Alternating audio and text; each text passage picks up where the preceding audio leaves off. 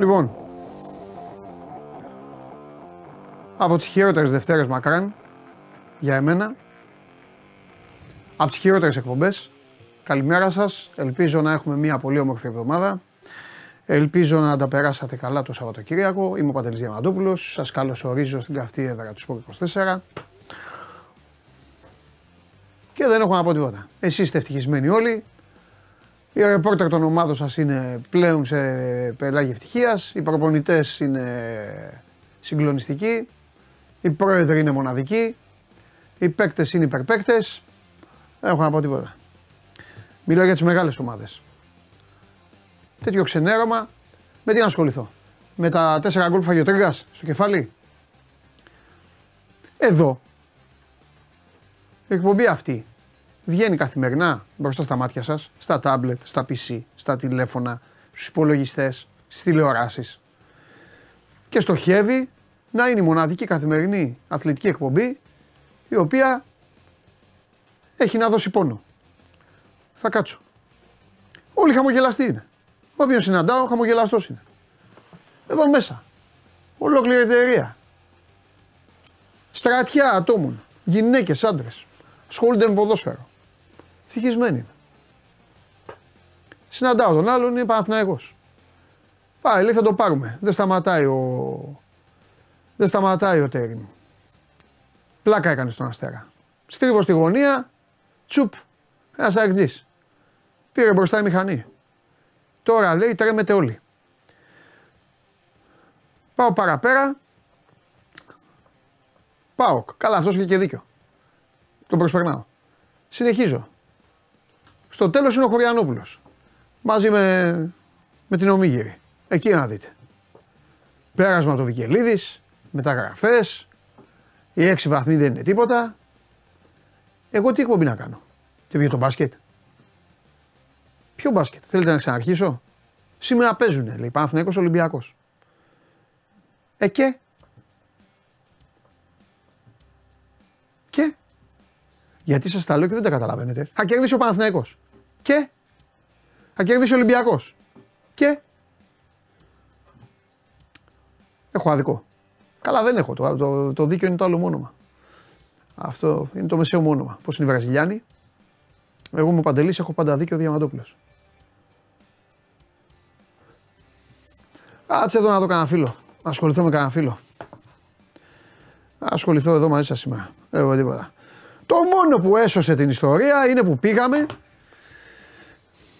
χωρίς το βασιλιά της Αιγύπτου και χωρίς τα καλύτερα μπακ στον κόσμο, χωρίς το Σκοτσέζο πολεμιστή, αυτός χτύπησε για να βασανίζομαι εγώ, να βλέπω εφιάλτες, και χωρίς ε, τον ε, τι έι έι πήγαμε στην Bournemouth και την περιποιηθήκαμε. Μόνο αυτό. Δεν υπάρχει τίποτα άλλο. Τίποτα. Λοιπόν, ο άλλος λέει να υπάρχει section με ποδόσφαιρο εξωτερικού στην εκπομπή. Ο άλλος κάνει τέτοιο, τη δουλειά του Ναυροζέδη. Θέλει και section εξωτερικού. Τι εξωτερικού ρε μεγάλη Αγγλία. Section είμαι μόνος μου. Για μία ομάδα μιλάμε στο εξωτερικό. Θες και section. Παίζεις με τα νεύρα μου. Δεν βλέπεις ότι δεν είμαι καλά. Δεν βλέπεις ότι δεν γίνεται τίποτα από αυτά που, από αυτά που δίνουν εδώ στην εκπομπή ζωή. Πα, μαύρη Κυριακή, μαύρη. Μαύρη. Μαύρη. Όλοι ευτυχισμένοι. Όλοι χαρούμενοι. Δεν μπορώ να κάτσω στην καρέκλα πάλι όρθιο να σκόθω. Λοιπόν.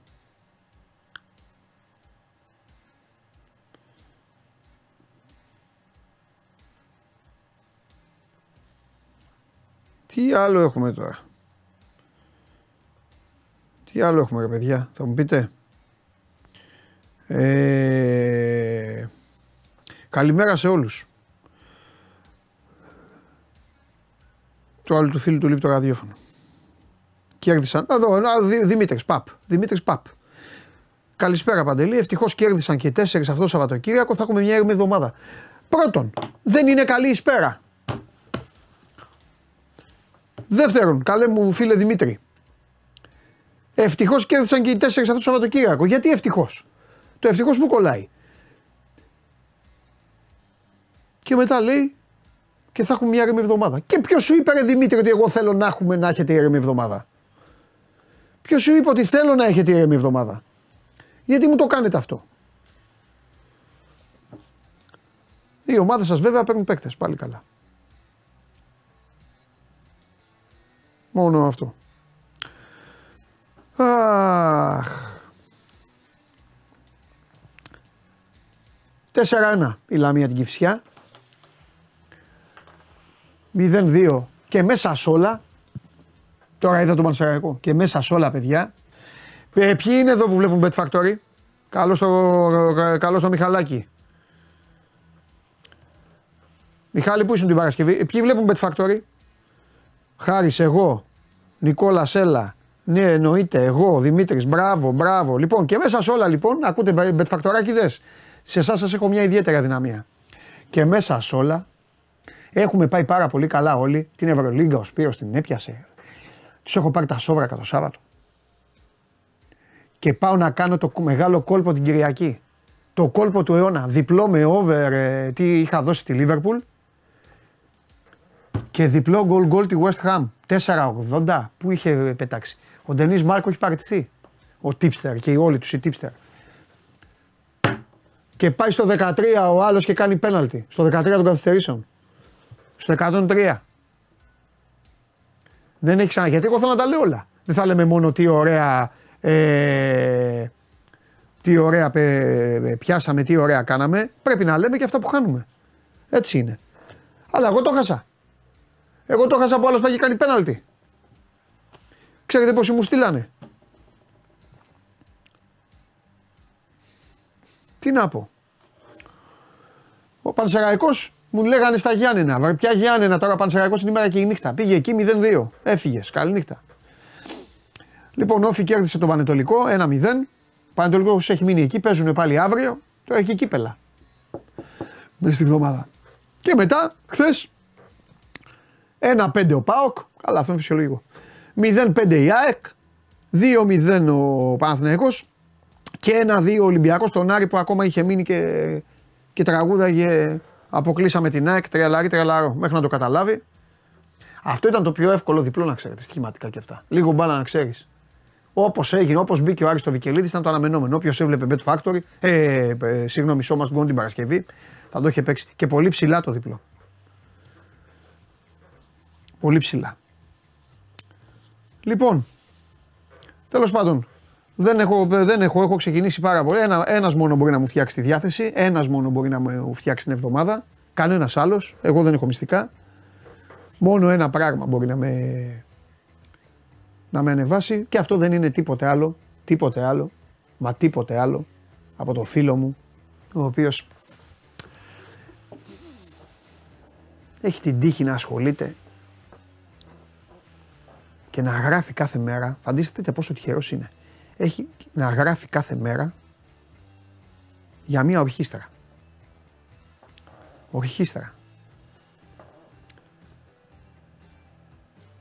Οι ορχήστρες όμως δεν παίζουν μόνες τους.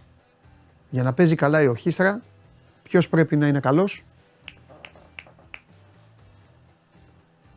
Έλα απαντήστε, έλα μην καθυστερείτε, μην χαλάτε την εκπομπή, μην χαλάτε την εκπομπή. Μπράβο Γιάννη, μπράβο παιδιά, καλά παιδιά μου, μπράβο καλά μου παιδιά, μπράβο μαέστρος, πάμε!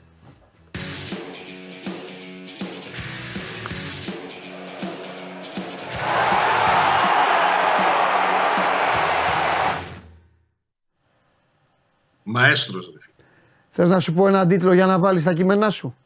Για δώσε. Και πέντε μάτια να είχα και τα πέντε ΠΑΟΚ θα έβλεπαν. Καλά, εδώ υπάρχει ολόκληρο μάτια, κεφάλια, τώρα θα μπερδευτούμε. Για λέγε. Καλή. Κοίταξε, δεν, δεν έτσι ήταν θέλω, έτσι το θέλω. καλύτερο μπράβο, του παιχνίδι. Έλα, μπράβο, έτσι. Για να, το, για να λέμε και του στραβού το δίκαιο. Ναι, ναι, ναι, ναι, ναι, ναι, έτσι, έτσι θέλω. Και μπε, τώρα έτσι κι αλλιώς είναι εβδομάδα και μεγάλο αγώνα. Εντάξει, κοίταξε. Μεγάλο, τέλος πάντων, ναι. Όχι, σημαντικό είναι. Και δύσκολο το παιχνίδι. Το, ναι. το Κυριακάτικο με τον Παναθηναϊκό. Βέβαια. Απλά χθες ο ΠΑΟΚ είχε ζητήματα κυρίως στην άμυνά του. Δηλαδή ήταν ο ίδιος ΠΑΟΚ αυτός που βλέπουμε συνέχεια. Mm-hmm. Μπροστά, άμα βάλει κάτω την μπάλα, mm-hmm. την εξαφανίζει. Mm-hmm. Ε, πίσω έχει ζητηματάκια. Δεν ξέρω πόσο δύσκολο είναι να βρεθεί αυτή η ισορροπία στο, στο ΠΑΟΚ. Δεν δέχεται γκολ, η αλήθεια είναι. Αλλά δημιουργεί. Δι, ο αντίπαλος δίνει φάση στον αντίπαλο. Χθες πάλι έδωσε. Εντάξει. Αλλά μπροστά είναι χάρμα ιδέστε. Όταν πάλι κάτω του πάλα μου έκανε και πάλι πολύ μεγάλη εντύπωση ο Τάισον. Ναι. Που επανήλθε στα, στα γνωστά του στάνταρ. Ο άνθρωπος όταν θέλει να δώσει ρυθμό στο παιχνίδι, ταχύτητα, ακόμη και στο ογδόντα οκτώ, στο ογδόντα εννιά, βγαίνει και πιέζει. Και νομίζω ότι σωστά αποθεώθηκε από τον Λουτσέσκου χθες. Ναι. Να θυμίσω ότι και αυτός και ο Μουρ έχουν σε κρεμότητα τα συμβόλαιά τους. Ναι. Έχω πάει να τους μιλήσει σε ένα διάστημα που οι δύο παίκτες είναι στα καλύτερά τους. Ναι. Αυτό λογικά είναι να δημιουργεί συστήματα τα οποία θα πρέπει να ξεπεραστούν. Ε, τι θες να κάνουμε, ε, να, μην είναι, να μην είναι στα καλύτερά τους για να, όχι, όχι. Για να, μένουν, να παίρνουν λίγα. Άμα δεν ήταν στα καλύτερά δεν τους, λέω. Θα φεύγαν, θα λέγες άλλα. Έτσι είναι, είναι το ποδόσφαιρο, κύριε Τζομπάνου. Είναι φυσιολογικό και αναμενόμενο. Μπράβο, τώρα μιλάμε αυτά. Από ό,τι καταλαβαίνω είναι να έρθει ο ατζέτης του Τάισον στη Θεσσαλονίκη το, τελευταίο, το επόμενο χρονικό διάστημα να, να πούν σε μια... έτσι οριστική κατάληξη το ζήτημα των συζητήσεων. Ναι. Ο Τάισον που είναι εξαιρετικός και, και ως προσωπικότητα δεν είναι μόνος ως ποδοσφαιριστής, είναι ο τρόπος με τον οποίο συμπεριφέρεται μέσα στα ποδητήρια, το έχω πει εκατό φορές, είναι δίπλα στους μικρούς, είναι με τους μεγάλους, είναι ψυχή στα ποδητήρια, ναι. Και έχει και αυτό το, το δεδομένο ότι δείχνει και το έδειξε και με ένα αποστάρισμά του στο Twitter με μήνυμα για την ισότητα των, των ανθρώπων και όλα αυτά, είναι πολύ ευαισθητοποιημένος. Είναι ολοκληρωμένος ως προσωπικότητα και ποδοσφαιρικά και ως χαρακτήρα. Ωραία. Λοιπόν, κοίτα τώρα, επειδή σε κάποιους έκανε εντύπωση το πρώτο ημίχρονο, θέλω να πω κάτι, ότι παίζουν δύο ομάδες πρώτα απ' όλα, πάντα. Δεν παίζει, δηλαδή ότι ε, μην φτάσουμε τώρα σε σημείο ΠΑΟΚ να τους κακομάθει όλους και να θέλουν να μπαίνει μέσα και να βάζει τρία γκολ στο εικοσιπέντε λεπτό και να παραμιλάει ο πλανήτης. Παίζουν και οι άλλοι. Ήδη. Λοιπόν, ε, παίζουν και οι άλλοι και ήταν ένα θέμα ότι ο, ο Βόλος έτσι κι αλλιώς έχουν παίξει και στο κύπελλο. Όλα παίζουν τον uh, ρόλο τους. Και... και στο κύπελλο ο, ο Βόλος δημιουργεί ζητήματα στο, στον ΠΑΟΚ. Είναι μια ομάδα η οποία δεν εγκαταλείπει. Ναι. Εξάλλου το μάτς στην Τούμπα. Μπράβο, καλά που το λες. Το μάτς στην Τούμπα δεν ήρθε τέσσερα μηδέν. ένα μηδέν ήρθε. Πολύ σωστά. Έχεις πολύ δίκιο. Ωραία. Ε, από την άλλη, ε, επειδή ουσιαστικά βρισκόμαστε...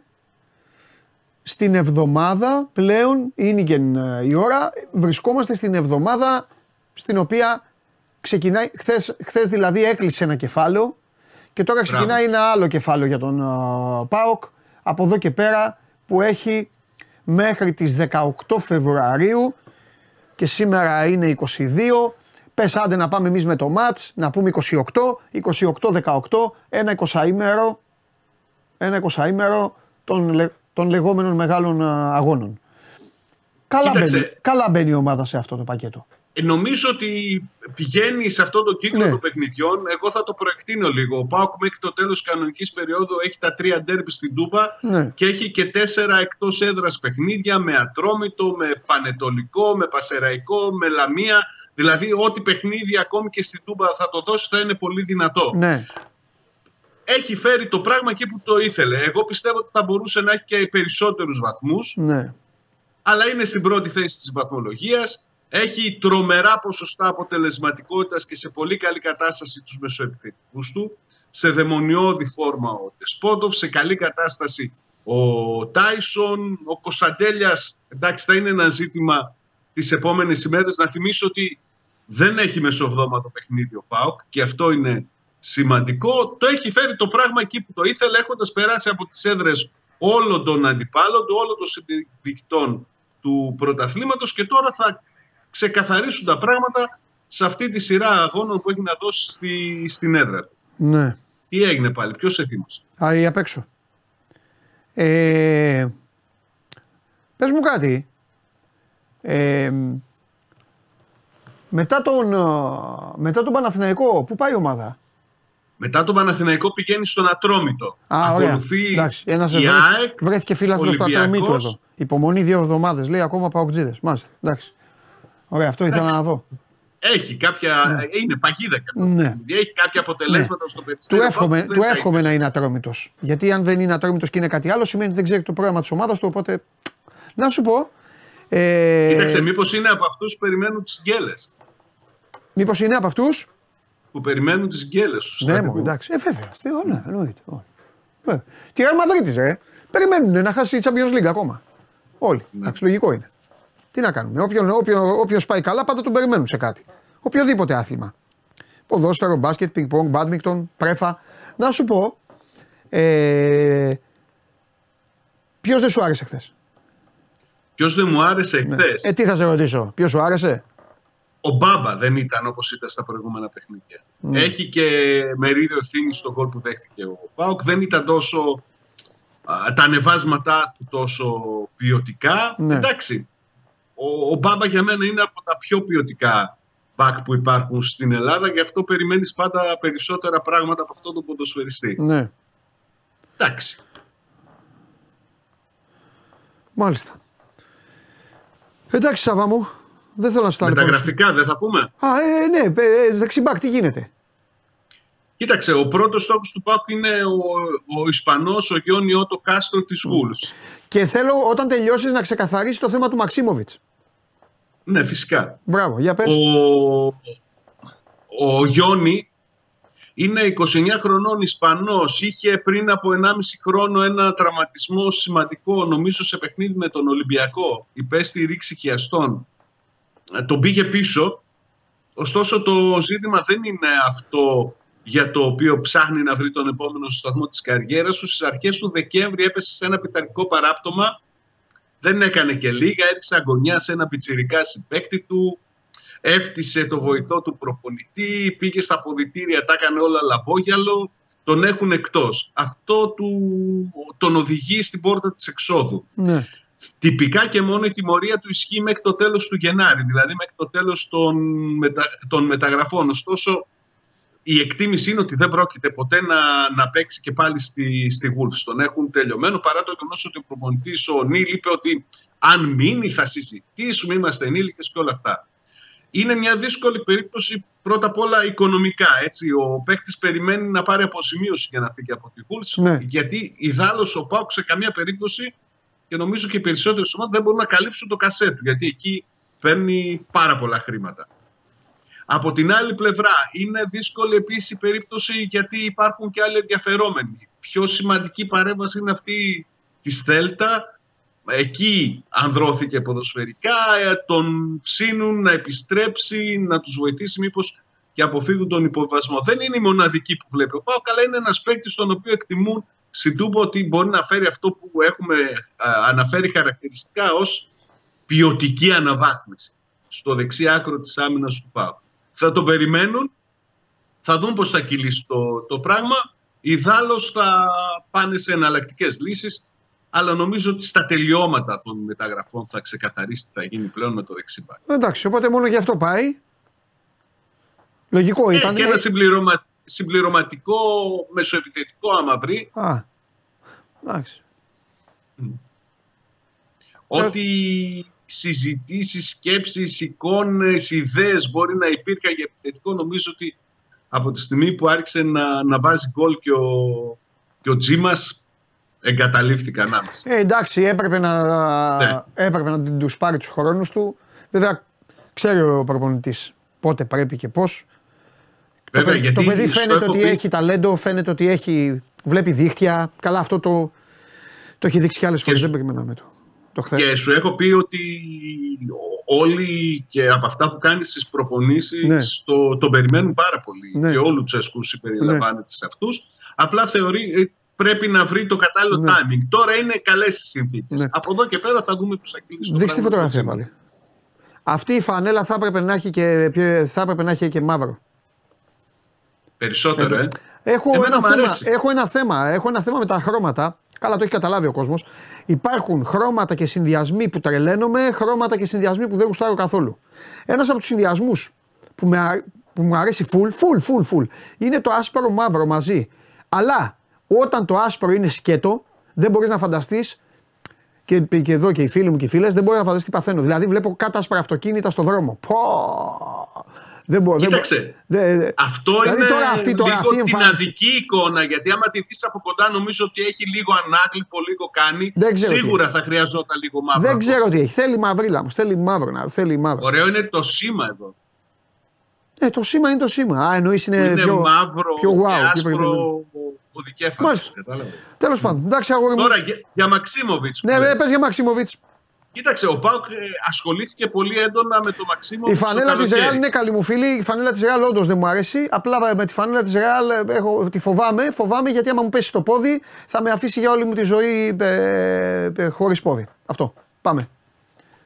Όχι μόνο είχε ασχοληθεί ο ΠΑΟΚ με τον Μαξίμοβιτς, αλλά είχε φτάσει σχεδόν σε συμφωνία και ναι. με τον ίδιο τον ποδοσφαιριστή και με τη Χετάφε. Συμφωνία ναι. από την οποία ο ΠΑΟΚ υπαναχώρησε. Θεώρησαν κάποια στιγμή ότι είναι πολλά τα τέσσερα εκατομμύρια για να το πάρουν. Δεν ξέρω τους λόγους. Ναι. Ήταν το θέμα και των δικαιωμάτων που είχε και η προηγούμενη ομάδα, ομάδα του. Ναι. Δεν έχω να τους εξηγήσω τους λόγους. Για μένα είναι ένας ποδοσφαιριστής πάρα πολύ καλός και θα τέριαζε πάρα πολύ στο, στο παιχνίδι του ΠΑΟΚ. Ναι. Ε, του, του, Έχει καλούς σκάφο ΠΑΟΚ, αλλά του έλειπε εδώ και καιρό ένας τέτοιος ποδοσφαιριστής σαν τον Μαξίμοβιτς. Όπως και να έχει, από τη στιγμή που ο ΠΑΟΚ δεν κινήθηκε το καλοκαίρι, στην ουσία εγκατέλειψε την περίπτωσή του. Δεν μπήκε ούτε στη λογική να συζητήσει για να τον κλείσει για, το, για την επόμενη σεζόν, για το επόμενο καλοκαίρι, όταν και θα μείνει ελεύθερος από, το, από τη Χετάφε. Ναι. Στο είχα πει, αν θυμάμαι, κάποια στιγμή ότι θεωρώ πιο πιθανό ο ΠΑΟΚ να προσπαθήσει να κλείσει έναν από τους δύο παίκτες που έχει πάρει ως δανεικούς. Ναι. Τον Νεϊτέ ή τον Μάρκος Αντώνιο. Mm-hmm. Mm-hmm. Ε, με τον τραυματισμό του, με το γεγονός ότι άργησε να μπει στην ομάδα, ο Μάρκος Αντώνιο έχει μείνει πίσω. Πιστεύω ότι αυτό σκέφτονται στον ΠΑΟΚ. Να, να κλείσουν για το καλοκαίρι το, τον Νεϊτέ. Δεν έχουν ασχοληθεί με την περίπτωση Μαξίμοβιτς από το περασμένο καλοκαίρι και μετά. Τον Μεϊτέο, τον οποίο τον έχει δανεικό από την Πενφίκα, υπάρχει ρήτρα για τέσσερα εκατομμυρίων για το εβδομήντα τοις εκατό των δικαιωμάτων του. Βέβαια, οι ρήτρες είναι για να τις συζητάνε. Έτσι. Σωστό, και έχει σημασία και η πορεία της ομάδας, επειδή ο Μεϊτέ είναι τρομερός. Εξαρτάται και που θα φτάσει η ομάδα. Πολλά πράγματα. Γιατί θα μετά, άμα φτάσεις, άμα φτάσεις ψηλά, δώσε. Φυσικά. Και είναι και, και είναι και αρχίζει και αυτός λίγο να μπαίνει στο, πώς να σου το πω, νομίζω ναι. το βλέπω πιο, ναι. πιο χαρούμενο. Ναι. Το βλέπω να χαμογελάει την ώρα του παιχνιδιού, να γελάει. Αυτός δεν ναι. έσπαγε χαμόγελο, δεν είχαμε δει τα δόντια του. Ναι. Αυτός Μάλιστα. που παραμένει αγέλαστος είναι ο Μούρκρεφ. Μια χαρά, δεν πειράζει. Τι δε, εννιά γκολ έχει βάλει, ένα δεν, δεν τον πήρες, Δεν τον πήρες για να γελάει, αγόρι μου, τον πήρες για να παίζει ποδόσφαιρο. Δεν το Αυτό πήρες. Είναι αλήθεια, αλλά σπάσε ένα χαμόγελο, ρε φίλε. Πολύ βάζεις. Φιλιά. Να ρωτήσω κάτι, περίμενε. Δεν ρωτάς, τζάμπα είναι. Τον, τον Όφη τον άφησες, γι' αυτό άρχισε να κερδίσει, έτσι. Δεν ασχολούμαι με τον Όφη. Όχι, είπα κάτι. Είπα την Τετάρτη. Αν ο Όφη τώρα δεν κερδίσει, άστο, άντε γεια. Δεν τον άφησα. Ναι. Και επίσης δεν ήταν δικό μου θέμα. Όχι, δεν λέω ότι ήταν. Πιστεύεις ότι. Όχι, αυτά πιάνω, ρε. Δεν σημαίνει. Αυτά τώρα. Εγώ δεν τα πιστεύω αυτά. Δεν τα πιστεύω για ομάδες. Πάντως χρειάζεται ο... Δεν τα πιστεύω για ομάδες, γιατί άμα, τα, άμα πρώτα απ' όλα τα πίστευες αυτά, ναι. θα ήσουν ρεπόρτερ ομάδας Β' Εθνικής. Γεια σου.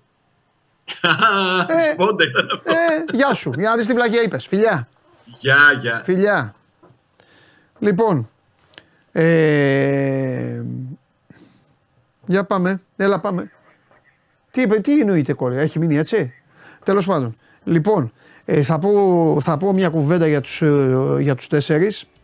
Ο Παναθηναϊκός πιστεύω ότι πήρα από αυτές τις νίκες που τις λένε επαγγελματικές. Ε, έφαγε το πρώτο ημίχρονο και ήταν λογικό και αναμενόμενο μετά από αυτό το άδειασμα της πρόκρισης του κυπέλου. Θεωρώ ότι έβλεπαν, έβλεπαν ότι κάποια στιγμή θα μπει το γκολ και έτσι έγινε. Ε, η ΑΕΚ, θα τα πω τώρα στο Βαγγέλη, η ΑΕΚ είχε την απόλυτη ευτυχία που χρειάζεται κάθε ομάδα όταν έχει υποστεί κάτι άσχημο. Να βάλει ένα γκολ με το καλημέρα. Να γίνει σέντρα. Ο Ατρόμητος, συμπαθητικός, Πολύ καλός, αίτητος για πάρα πολύ. Όταν του ήρθε να τη φάει, την έφαγε χοντρά. Αλλά νομίζω ότι το έχασε στο, εκεί στο καλημέρα που έφαγε τον γκολ. Για τον ΠΑΟΚ δεν έχω να πω κάτι. Ε, και η νίκη του Ολυμπιακού είναι σημαντική. Μεγάλη νίκη του Ολυμπιακού. Θα τα πω στο Χωριανόπουλο όμως, γιατί θέλει να του πω. Οπότε θα τα πω στο Χωριανόπουλο. Δεν θα τα λέω. Στο Χρυστοφιδέλη δεν δε, δε, θα πω. Ας πει αυτός. Θα του πω του Χωριανόπουλου. Δεν θα τα λέω συνέχεια. Κουράζομαι. Πάμε.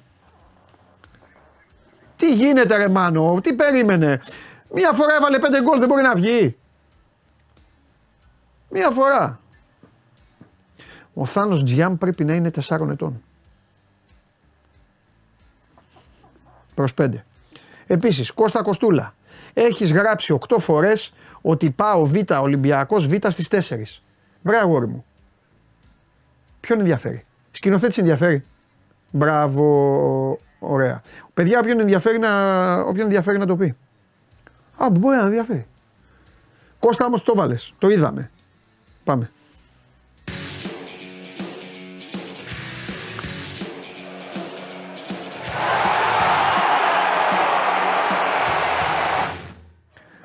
Έλα ρε παιδάκι μου, εντάξει, εντάξει, κέρδισε η ομάδα. Τι έπαθες, τι έγινε τώρα.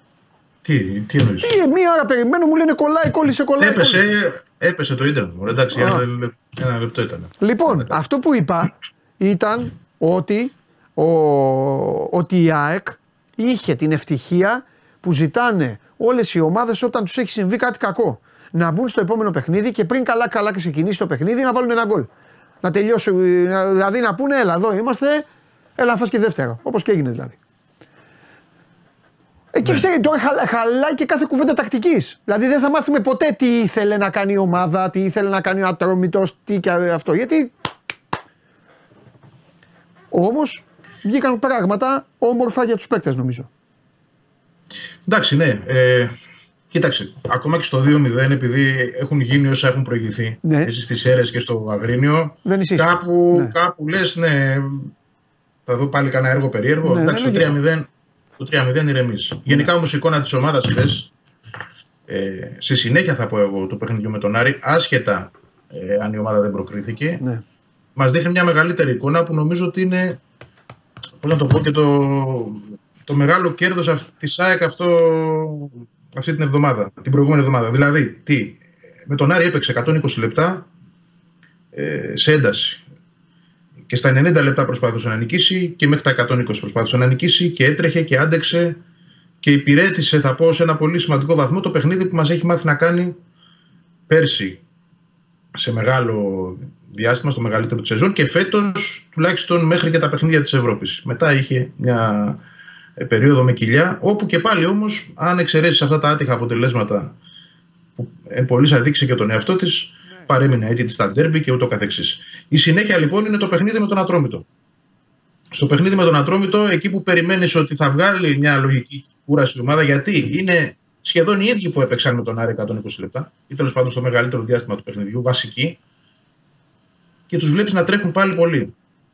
Και σε όλη τη διάρκεια του παιχνιδιού. Αυτό μας δείχνει δύο πράγματα πολύ ενθαρρυντικά, θα πω, για τη συνέχεια. Το πρώτο, ότι η ομάδα βγήκε από ένα μικρό αδίέξοδο στο οποίο είχε έρθει. Το δεύτερο, ότι πλησιάζει πολύ στα στάνταρ τα πραγματικά της, το παιχνίδι που ξέρει να παίζει. Έτσι, ναι. Το παιχνίδι αυτό της έντασης, ναι. Του τρεξίματος, της, α... της ατοχής σε αυτό, της υπηρέτησής του για μεγάλο χρονικό διάστημα και γενικό... γενικότερα όλων όσων πρεσβεύει τακτικά ο, ο Αλμέιδα, ναι. Που τότε που είχε αναλάβει.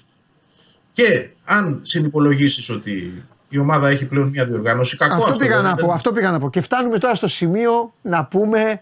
Αυτό που ετοιμάζεσαι να πεις. Αλλά ε, ε, χαίρομαι, γιατί αυτή είναι η αλήθεια, ότι είναι κακό. Ξεκινάμε από το κακό. Αλλά απ' την άλλη, μια ομάδα με τόσους χτυπημένους και με. Ε, εντάξει. Α... Έχει ένα χρόνο, δηλαδή, κοίταξα. Σήμερα οι παίκτες έχουν ρεπό. Δεν ξέρω από πότε έχουν να πάρουν. Ακόμα και αυτό για την πνευματική τους ηρεμία, την αποφόρτιση, να μην πάνε πάλι για προπόνηση, να κάτσουν σπίτι τους με τους ανθρώπους που αγαπούν, χωρίς να έχουν τον το Ματίας και την απαιτητική του προπόνηση και όλα αυτά, είναι ένα κέρδος για αυτούς, στο μυαλό τους επίσης, όχι μόνο στο σώμα τους. Οι, οι, οι μόνοι παίκτες σήμερα που έχουν ρεπό είναι των ομάδων όλων αυτών που δεν είναι στο κύπελλο. Του Ολυμπιακού, yeah. Της ΑΕΚ, των άλλων ομάδων που αποκλείστηκαν.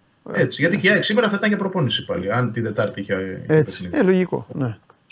Άρα μπαίνει σε μια διαδικασία μιας διοργάνωσης, μπορεί να επικεντρωθεί καλύτερα γύρω από αυτή, να διαχειριστεί καλύτερα το ρόστερ της. Επέστρεψαν πολλοί παίκτες, περιμένει τους διεθνείς πίσω. Εντάξει, έχει τις αποσύσεις ακόμα. Είναι ο Λιβάη το μεγάλο ερωτηματικό. Τουλάχιστον εμφανίστηκε ο Πόνσε χθες. Και εμφανίστηκε όχι επειδή το παιδί ήταν απόν στα προηγούμενα παιχνίδια. Εγώ νομίζω ότι πάντοτε προσπαθούσε και ήθελε να, ε, να μπει στο κλίμα και στο ρυθμό της ομάδας και είχε διάθεση, είχε τρεξίματα, είχε αντοχές. Η ομάδα δεν έπαιζε πολύ καλά για εκείνον. Mm. Χθες είδα εγώ μια προσαρμογή της ομάδας και στον Πόνσε. Δηλαδή πώς θα τον βρούμε πιο σωστά, mm. πώς θα τον ψάξουμε μέσα στην περιοχή. Mm. Είναι φόρ μιας επαφής, τον βρήκαν, mm. έβαλε τα γκολ.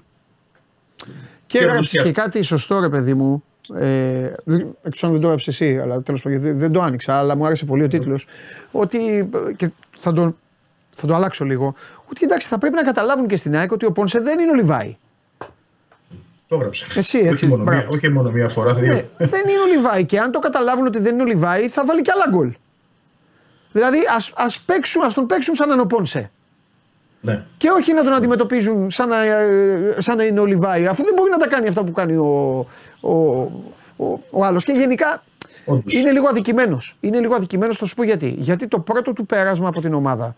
Θυμά, εγώ θυμάμαι την εποχή που φεύγει ο Αραούχο από την ΑΕΚ και λένε όλοι: Άρε, τι θα κάνουμε, ρε, έφυγε ο Αραούχο, πλερέζες, πένθη και όλα αυτά. Και έρχεται ο Πόνσε και το παιδί, θυμάσαι, κάνει μια σεζόν εξαιρετικότατη. Σε σημείο τότε να γράφεται, ε, δεν τα ξεχνάω, όλα τα δεν θυμάμαι. Να γράφεται ο Πόνσε, μήπως μείνει, μήπως βρεθεί. Πού άνοιγε αυτός, στη Ρώμα, κάπου άνοιγε. Στη Ρώμα, ναι, εκεί είναι μια πολύ μεγάλη ρήτρα, έξι εκατομμύρια ευρώ. Ναι, ναι, αυτό. Ρε, ρήτρα, ρε, αυτό, μήπως πέσει, μήπως κάνει. Ε, δεν είναι δυνατόν τώρα να ξανάρχεται ο παίκτης και να αντιμετωπίζεται τελείως διαφορετικά. Δηλαδή έτσι. Είναι εξαδικημένος της ομάδας, νομίζω. Ζήσει σκιά ενός φόρου ο οποίος κάνει το ξεπέταγμα της καριέρας του από πέρσι. Ναι. Και θα το συνέχιζε και φέτος σε ακόμα πιο έντονο βαθμό, αν δεν είχε τόσους τραυματισμούς. Ναι. Τέσσερις φορές εκτός από τραυματισμούς ο Λιβάη. Α, αλλά όπως και να έχει, πράγματι δεν μπορείς από τον Πόνσε να, να είναι Λιβάη ή να ναι. συμπεριφέρεται ως Λιβάη.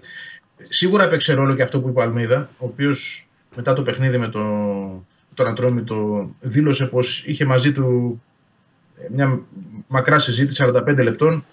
Όπου του εξήγησε και πράγματα που και αυτός έκανε λάθος, ότι δεν τον ήθελε πολύ έξω από το κουτί, ότι τον ήθελε εκεί. Εμένα, βέβαια, η ΑΕΚ μου έδινε την εντύπωση μέχρι και το προηγούμενο μάτσο ότι αυτός προσπαθούσε να κάνει το Λιβάη και δεν του έλεγε κανείς μην το κάνεις αυτό. Ναι, ναι. Τώρα από το το είπαν, δεν το έκανε και ήταν εκεί που έπρεπε. Ναι. Άρα αυτός είναι ο δρόμος. Ναι. Γιατί το λέω, επειδή η ΑΕΚ θα το χρειαστεί κι άλλο τον Πόνσε, ναι. όχι μόνο γιατί θέλει να έχει δύο καλούς επιθετικούς, γιατί ο Λιβάη θα είναι έξω κι άλλο. Δηλαδή, ναι. δεν τον βλέπω να παίζει ούτε με τον Όφη. Και θα δούμε, θα παίξει μετά με τον Αστέρα. Άρα. Τον θέλεις το δεύτερο φόρ σου σε ετοιμότητα και σε καλή κατάσταση. Και σε ρέντα, φυσικά. Οκ, okay, οκ. Okay. Ωραία. Υπάρχει κανένα άλλο ζήτημα εκτός από το Λιβάη, Βαγγέλη? Ε, ο Σιντιμπέ και ο Γαλανόπουλος είναι τα δύο ζητήματα. Ναι. Είπε χθες ο coach ότι αναμένει μέσα στην εβδομάδα ναι. να επιστρέψουν. Ναι. Θα δούμε. Άρα με τον Όφη ίσως πάμε με μία απουσία που και αυτό ακόμα είναι στον αέρα. Δηλαδή ο Λιβάη ίσως έχει κάποιες ελπίδες, αλλά θεωρώ ότι είναι λίγες. Ναι. Θα το βλέπουμε με ναι. την ημέρα. Ωραία. Και μένουμε, λοιπόν, μένουμε σε αυτό που είχαμε συζητήσει. Ε, ο, α, ο, Πί, ο, ο, Πίλιος, ο Πίλιος ήταν καλός, αλλά καλώς. Επειδή με ρωτάνε να πω και κάτι. Όταν μπαίνει ένας παίκτης ο οποίος είναι λίγο στην αμφιβολία, ε, τον πιστεύει, δεν τον πιστεύει, τον πιστεύει και μπαίνει σε ένα μάτς και βγάζει assist στο πρώτο λεπτό του αγώνα, να ξέρετε ότι ανεβαίνει και μετά κάνει και, μετά κάνει και όργια ποδοσφαιριστής. Αυτό θέλω να το έχετε στο μυαλό σας. Εντάξει, μπράβο του, μαγιά του είναι που το έκανε, αλλά τον βοήθησε ο εαυτός του χθες. Ε, και τώρα τι γίνεται, θα μείνουμε σε αυτό που πάμε Παρασκευή, θα συνεχίσει έτσι η ΑΕΚ? Δηλαδή, έχω θέμα, Παντελής δεν μπορεί, έλα Βαγγέλη, ή θα, θα πάει έτσι? Για τις, μετα... τις μεταγραφές λες τώρα, έτσι ναι. προφανώς. Ε, Επίσης τάξη. Το Ιράν πώς πάει, ρε παιδιά, συγγνώμη κιόλας, πώς Κα... πάει το Ιράν, έχω χάσει τη... Πάει καλά, καλά το Ιράν? Ναι, ναι, ναι, προκρίνεται το Ιράν. Α, πάει καλά, εντάξει, οκ. Okay. Ε, θα δούμε, κοίτα, ε, ναι. δεν, σίγουρα δεν θα πάρει ομάδα αριστερό μπακ, θα περιμένει τους δύο Ιρανούς και θα πηγαίνει με τον Πίλιο και το Σιντιμπέ ή το Ρότα, ανάλογα αριστερά, αυτούς τους τρεις. Τέλος πάντων, με αυτά τα τρία μπακ θα πάει η ΑΕΚ μέχρι να γυρίσουν οι Ιρανοί. Υπάρχει ε, σκέψη για δεξί μπακ, το ψάχνει η ΑΕΚ. Ε, δεν ξέρω αν θα βρει παίχτη για το Γενάρη, ε, αλλά υπάρχει κινητικότητα και για αριστερό χαφ και για εξτρέμ. Ε, συγγνώμη, και για κεντρικό χαφ. Αριστερό χαφ και κεντρικό χαφ. Όλα αυτά τώρα είναι, θα πω, οι προτεραιότητες. Δεν σημαίνει ότι θα πάρει παίχτη και στις τρεις θέσεις. Εγώ δηλαδή, αν δω και έναν. Θα πω εντάξει, κάτι έγινε. Έτσι, γιατί δεν ψάχνει για ποδοσφαιριστές, το έχει πει και ο Αλμέιδα αυτό, οι οποίοι θα έρθουν να συμπληρώσουν. Δηλαδή, για backup. Θέλει παίκτες για την ενδεκάδα. Θέλει παίκτες για την επόμενη μέρα. Θέλει παίκτες από τώρα για την ΑΕΚ της επόμενης σεζόν. Και υπάρχουν και κάποια κριτήρια για αυτά. Μπορούμε να τα αναλύσουμε και πάρα πολύ αύριο, γιατί θα έρθω και αύριο, το ξέρεις έτσι. Θα είμαστε τέτα-τέτα. Ναι, ναι, μου το είπε ο Μάνος. Τέλεια. Και θα, θα απλώσουμε και την κουβέντα ακόμα πιο πολύ. Βέβαια. Και για τα μεταγραφικά. Να σου πω και το σκεπτικό από εδώ και πέρα. Ναι. Δηλαδή, όχι μόνο για τη φετινή σεζόν, για την επόμενη και για τα επόμενα χρόνια. Γιατί θα αλλάξουν αρκετά πράγματα ναι. από το καλοκαίρι. Τουλάχιστον αυτή είναι η πρόθεση. Ναι. Ωραία, ωραία. Θα τα πούμε όλα εδώ αύριο. Για τερματοφύλακα και όλα. Όλα, ό,τι θες. Φανταστικά. Εντάξει, Βαγγέλη μου. Λοιπόν, άντε. Καλό ρεπό. Να, πω, να πω πίσω την Τετάρτη. Έχει ενδιαφέρον η Τετάρτη, διότι μετά από καιρό θα βρεθούμε σε ανοιχτή προπόνηση. Δεν γινόταν αυτό ε, λόγω. Πώς να γίνει, αυτή συνέχεια αγώνα. Και θα μιλήσουμε και με τον Αλμέιδα. Ναι. Θα δεχθεί ερωτήσεις και εκεί θεωρώ ότι θα ξεκαθαρίσουμε ακόμα περισσότερα πράγματα. Βέβαια. Μόλις τελειώσει η προπόνηση θα του πείτε. Σήμερα δεν είχε SmackDown. Ηρέμησε. Θα του πεις αυτό και ήρθα να δω, πες του, νόμιζα ότι θα βλέπα καμιά μάχη. Ωραία. Έλα, φιλιά. Μην, μην κάνεις εμάς κανένα SmackDown. Λοιπόν, έλα, τα λέμε. Όλα καλά. Έλα, φιλιά πολλά. Τα λέμε. Λοιπόν, ε, εσείς μπορείτε να ψηφίζετε στο poll που έχουν βάλει τα παλικάρια απ' έξω για τον αγώνα το βραδινό του μπάσκετ, το Παναθηναϊκός Ολυμπιακός. Ένα. Δεύτερον, ο Ολυμπιακός δεν κάνει αλλαγή ξένου τελικά. Ε, πάει ως έχει. Θα τα πούν αργότερα εδώ τα παλικάρια που θα έρθουν. Και ο Σπύρος και ο Τετράμπαλος από τη Λαμία. Ε, τι άλλο ήθελα να σας πω. Α, και επειδή... Ε, έκανα απρέπεια, απρέπεια απέναντι στο... στο μεγάλο, ε, ρεπό και ο ΠΑΟΚ σήμερα, που έχει αγώνα κυπέλου. Αλλά εντάξει. Έχει κερδίσει ήδη το εισιτήριο. Ε, οπότε μπορεί να τους δώσει ανάσες εν ώψη του αγώνα με τον Πανσεραϊκό, που είναι, ουσιαστικά είναι τυπικής διαδικασίας. Στην ε, Τούμπα την ε, Τετάρτη, στις εννιά και μισή κιόλας. Λοιπόν, Ε, αυτά, και για την, α, αυτά και για την ΑΕΚ και πάμε να δούμε τώρα, να μιλήσουμε για τον α, Φατίχ Τερίμ που σαρώνει και στις μεταγραφές. Σαρωτικός. Πρώτα απ' όλα βαθμολογία δείξαμε. Δεν δείξαμε βαθμολογία γιατί μπήκαμε την κρίνια, με την κρίνια που κέρδισαν όλοι, δεν έχω, που δεν έχω με κάτι να ασχοληθώ. Αυτή είναι η βαθμολογία, παιδιά. Ο ΠΑΟΚ με τον Παναθηναϊκό είναι στους σαράντα τέσσερα και παίζουν την Κυριακή μαζί. Η ΑΕΚ είναι στους σαράντα δύο, ο Ολυμπιακός είναι στους τριάντα οκτώ, ο Άρης είναι στους τριάντα, ο Αστέρας είναι στους είκοσι έξι. Αυτή τη στιγμή έχει αυτός την έκτη θέση. Η Λαμία μετά την τεσσάρα επί της Κηφισιάς πλησιάζει, είκοσι τέσσερα. Ο Ατρόμητος έμεινε στους είκοσι τρία, ο Πανσεραϊκός ανέβηκε είκοσι ένα και ο Όφι ανέβηκε, πήγε στους είκοσι. Ο Πανετολικός παρέα με το Βόλο είναι στους δεκατέσσερα. Τα Ιωάννινα μαζί με την Κηφισιά είναι στους δώδεκα. Πάμε να δούμε Φατίχ Τερίμ Τετάρτες, Φατίχ Τερίμ Κυριακές και ξανά τώρα Φατίχ Τερίμ στις εννιά η ώρα το βράδυ της Τετάρτης απέναντι στον Ατρόμητο, ο οποίος έφαγε πέντε γκολ χθες. Πάμε.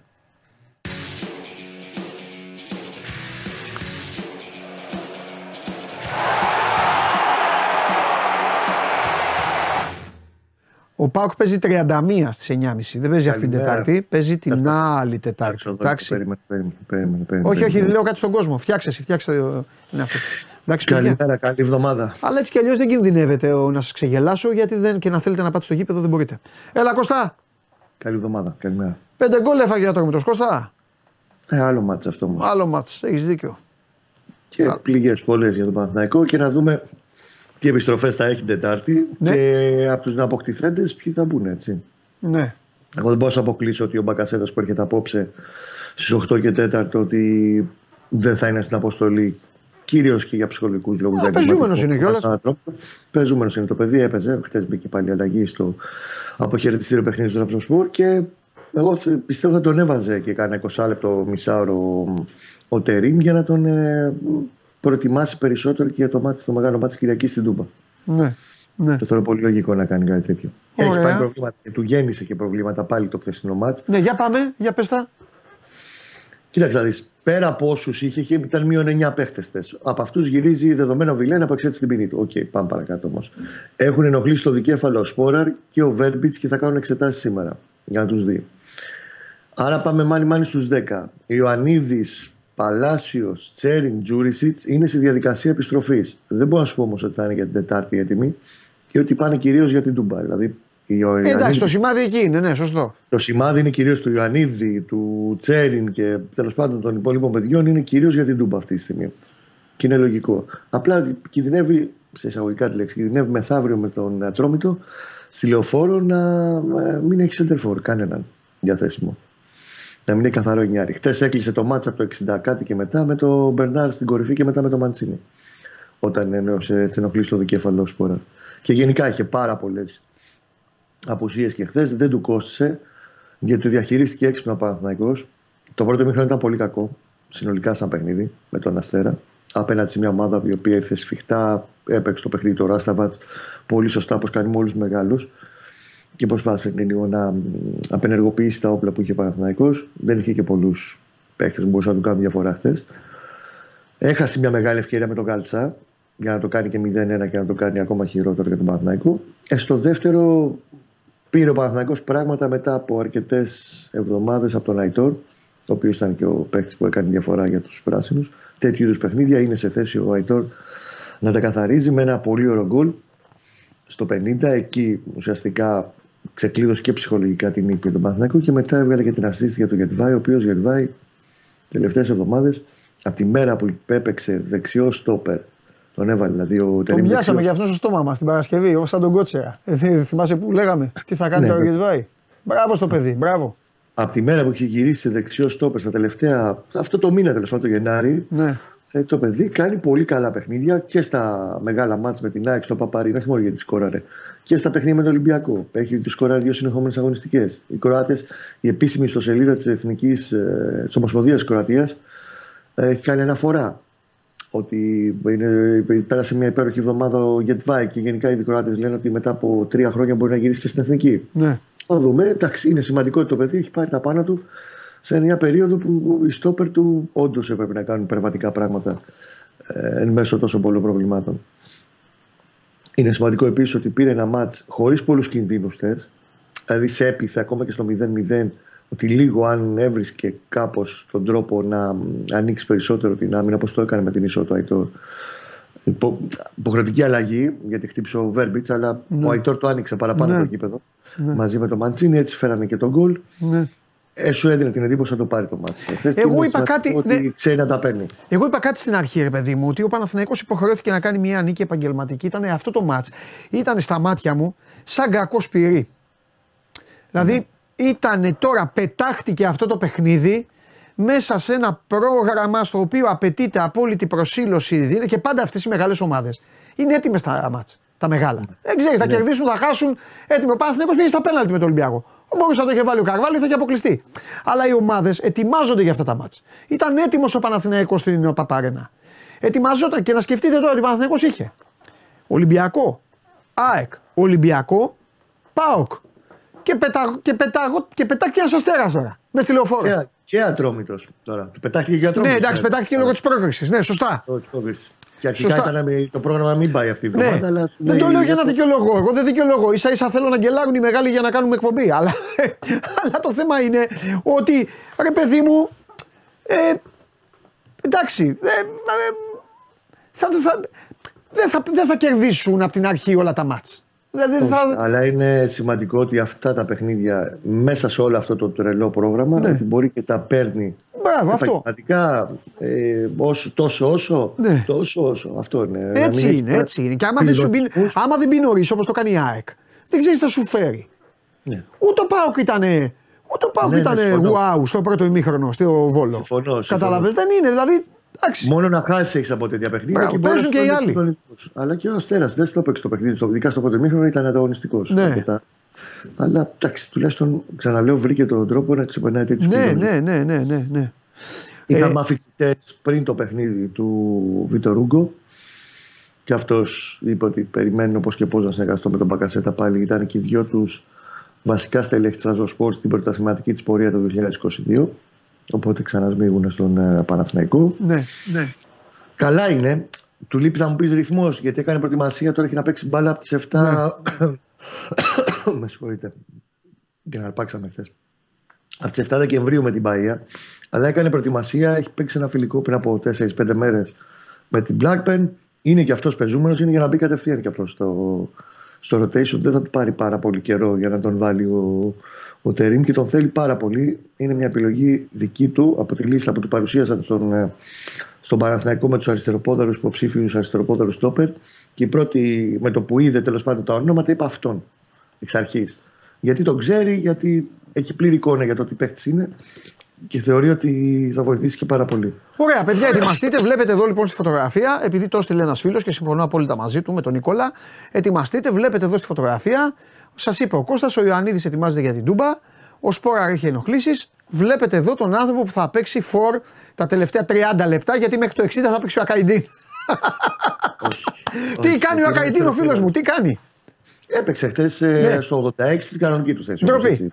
Δεξιός στόπερ. Ντροπή. Έπαιξε κανονικό. Γιατί τελείωσε το μάτς με τον Μαντσίνη στην κορυφή, αλλά την ώρα που έγιναν οι αλλαγές πλέον είχε τον Μπερνάρ. Βρεοκότσιρας πώς είναι, θα μας πεις. Ο Κότσιρας χτες ήταν οχτάρι. Κάποια στιγμή πήγε στο δέκα και το κλείσε το μάτς ως δεξιός μπακ. Α, γεια σου. Α, το θυμήθηκε. Εγώ αν ήμουν ο Κότσιρας θα είχα χιούμορ. Θα του έλεγα να παίξω δεξί μπακ τώρα. Είναι δυνατόν. Να ρίξω το κασέ μου. Και, και χθες είναι πραγματικά, δηλαδή μην τον ματιάσουμε, οι, οι εντάσεις του, τα τρεξίματά του, ναι, και το μυαλό που βάζει στο γήπεδο ο Γιάννης είναι πραγματικά εντυπωσιακό όλο αυτό το τελευταίο δεκαπενθήμερο μου. Τις επιλογές του, ναι, Τέλη που τον έχει βάλει στο. Του δεκαπενθήμερο, δεκαήμερο είναι. Τον έχει βάλει στον άξονα της μεσαίας γραμμής. Πραγματικά μπράβο του για το πόσο έχει ανταποκριθεί και για το πόσο. Αστιεύεσαι, βέβαια. Πειθαρχημένος και ουσιαστικός στρατιώτης είναι για την ομάδα. Ναι, λοιπόν, Κόσ... ο Μπακασέτας έρχεται σήμερα. Ναι, ναι, ναι, πάμε λίγο σε, μπα... σε Μπακασέτα. Κοίτα, είναι λίγο γκαντεμιά ότι έρχεται οκτώ και τέσσερα το παιδί γιατί. Και, και δυστυχώς... έχει τον μπάσκετ. Είναι το μπάσκετ. Είναι οι πτήσεις δυστυχώς γιατί έρχεται με ανταπόκριση από Τραπεζούντα, Πόλη, ε, μετά Αθήνα. Ναι. Και έρχεται οκτώ και τέσσερα. Είναι, ξέρεις, δεν έρχεται νωρίς, θα μπορούσε να έρχεται νωρίτερα, δεν βοήθησαν οι πτήσεις αυτό. Ναι, εννοείς για να πάνε και κάποιοι. Αυτό δεν λες. Ενδεχομένως ή τέλος πάντων να, είναι, ξέρεις, να γίνει ένα focus πάνω στον, ε, στην άφηξη. Ναι, μηντιακό, σωστό, και, και μηντιακό focus. Έχεις δίκιο. Έχεις δίκιο. Την ώρα είναι πολύ λογικό ότι όλοι θα ασχολούνται με το Παναθηναϊκός Ολυμπιακό στο μπάσκετ. Είναι απολύτως λογικό, ναι, αλλά εντάξει, δεν, δεν βοήθησε αυτό. Ε, υπογεγραμμένος είναι, έτσι, έχει τελειώσει. Και μπαίνει κατευθείαν από αύριο στις προπονήσεις των ε, πράσινων. Και από εκεί, ναι, και πέρα, χτες το βράδυ, ναι, μετά το μάτς με τον Αστέρα, ναι, ο Παναθηναϊκός πήρε τις υπογραφές του Νεμάνια Μαξίμοβιτς για το καλοκαίρι. Okay. Σε ένα deal με συγκλονιστικά λεφτά. Ο Παναθηναϊκός ουσιαστικά, ο Μαξίμοβιτς έμενε ελεύθερος από τη Χετάφε το τριάντα Ιουνίου. Έτσι, μπορούσε για να μείνει με οποιαδήποτε ομάδα. Είχε τέσσερις προτάσεις, είχε προτάσεις και από άλλη ελληνική ομάδα. Ποια? Που δεν είναι ο ΠΑΟΚ. Δεν είναι ο ΠΑΟΚ. Ah, okay. Αυτό το ξέρω ότι δεν είναι ο ΠΑΟΚ, έχει αποσυρθεί πολύ καιρό τώρα από την υπόθεση. Ναι. Ε, είχε πρόταση και από τη Χετάφη να ανανεώσει. Ναι. Πανα... Του προσέφερε ένα συμβόλαιο τριετές, συν ένα, αλλά το τριετές στέκομαι εγώ, γιατί είναι έξι εκατομμύρια ευρώ στην τριετία. Είναι, ναι, κοντά στα δύο εκατομμύρια ευρώ με signing fee, με bonus, με manager, με προμήθειες. Είναι δύο εκατομμύρια ευρώ το χρόνο. Ναι. Τα χρήματα που θα πάρει ο Μαξίμοβιτς, ο οποίος το συμβόλαιο του στην, το οποίο το συμβόλαιο στην Χετάφη ήταν οκτακόσια χιλιάρικα. Ο Παναθηναϊκός κάνει μια μεγάλη κίνηση και μια μεγάλη υπέρβαση. Έχει πάρει τις υπογραφές του παίχτη για το καλοκαίρι και από σήμερα ουσιαστικά έχει ξεκινήσει συζητήσεις με τη Χετάφη και έχει δέκα μέρες μπροστά του μέχρι τις τριάντα μία του μήνα να ψήσει τους Ισπανούς, να φτάσουν σε μια συμφωνία για να τον πάρει από τώρα. Και αυτό θέλει να κάνει, θέλει να τον πάρει από τώρα. Ε, Και εντάξει, είναι και λογικό τώρα. Η Χετάφε είναι πολύτιμος για αυτούς, είναι από το δύο χιλιάδες δεκαεννιά εκεί, είναι αρχηγός τους. Αλλά από τη στιγμή που πήρε μια απόφαση και σου λέει το καλοκαίρι θα φύγει, δεν θα πάρει το ευρώ, ο Παναθηναϊκός είναι σε θέση να δώσει ένα ποσό πάνω, στο, πάνω κάτω κοντά στο ένα εκατομμύριο, όπως και γίνει με τον Μπακασέτα και την Απτοσφόρ. Mm. Για να μπορέσει να πάρει ένα παίχτη που οι Σέρβοι τον θεωρούν και όχι άδικα έναν από τους κορυφαίους σύγχρονους χαφ της ε, Εθνικής Σερβίας. Ναι, ναι, ναι. Έπαιξε μεγάλο σε αυτό και το γεγονός. Και οι κουβέντες που είχε ο Μαξίμοβιτς με τον Τζούρισιτς, με τον Μλαντένοβιτς, τον έπεισαν στο να πει το ναι. Του περιέγραψαν λίγο την κατάσταση γενικά στον Παναθηναϊκό και ήθελε να πάει σε μια ομάδα που θα του έδινε την ευκαιρία να πάρει τίτλους, να παίξει στην Ευρώπη σε ένα πιο καλό επίπεδο. Χετάφε αυτή τη στιγμή είναι ακριβώς στη μέση. Δεν έχει να πάει ούτε προς τα πάνω ούτε προς τα κάτω. Είναι εκτός κυπέλλου Ισπανίας, δεν έχει κάτι να διεκδικήσει. Παραπάνω όταν να κάνει εκεί το έκανε. Ναι. Και ε, να... ε, ε, ε, ξέρεις, ε, ε, ξέρεις γιατί γελάω, γιατί σκέφτομαι. Προσπαθώ να σκεφτώ Τερίμ, αν ο Μαξίμοβιτς κάτσει τώρα μύτη, ε, θα μπει στη διαδικασία να αλλάξει πράγματα, ρε παιδί μου. Δηλαδή, μετά θα, θα, μετά θα αρχίσω να σκέφτομαι αυτό που είπες, ότι ο Μπερνάρ μπορεί να φύγει τώρα. Όχι, τώρα δεν φεύγει. Δεν θα φύγει μετά, τώρα. Τώρα, ε. τώρα δεν φεύγει. Ο Μπερνάρ, απλά τον Μπακασέτα, αυτό που σου είχα πει τότε. Θα γίνει μπούγιο. Τώρα, το Μπερνάρ, τον Μπακασέτα η κίνηση μέσα σε όλα έγινε και διότι φαίνεται το πράγμα ότι ο Μπερνάρ το καλοκαίρι θα γυρίσει στη Βραζιλία.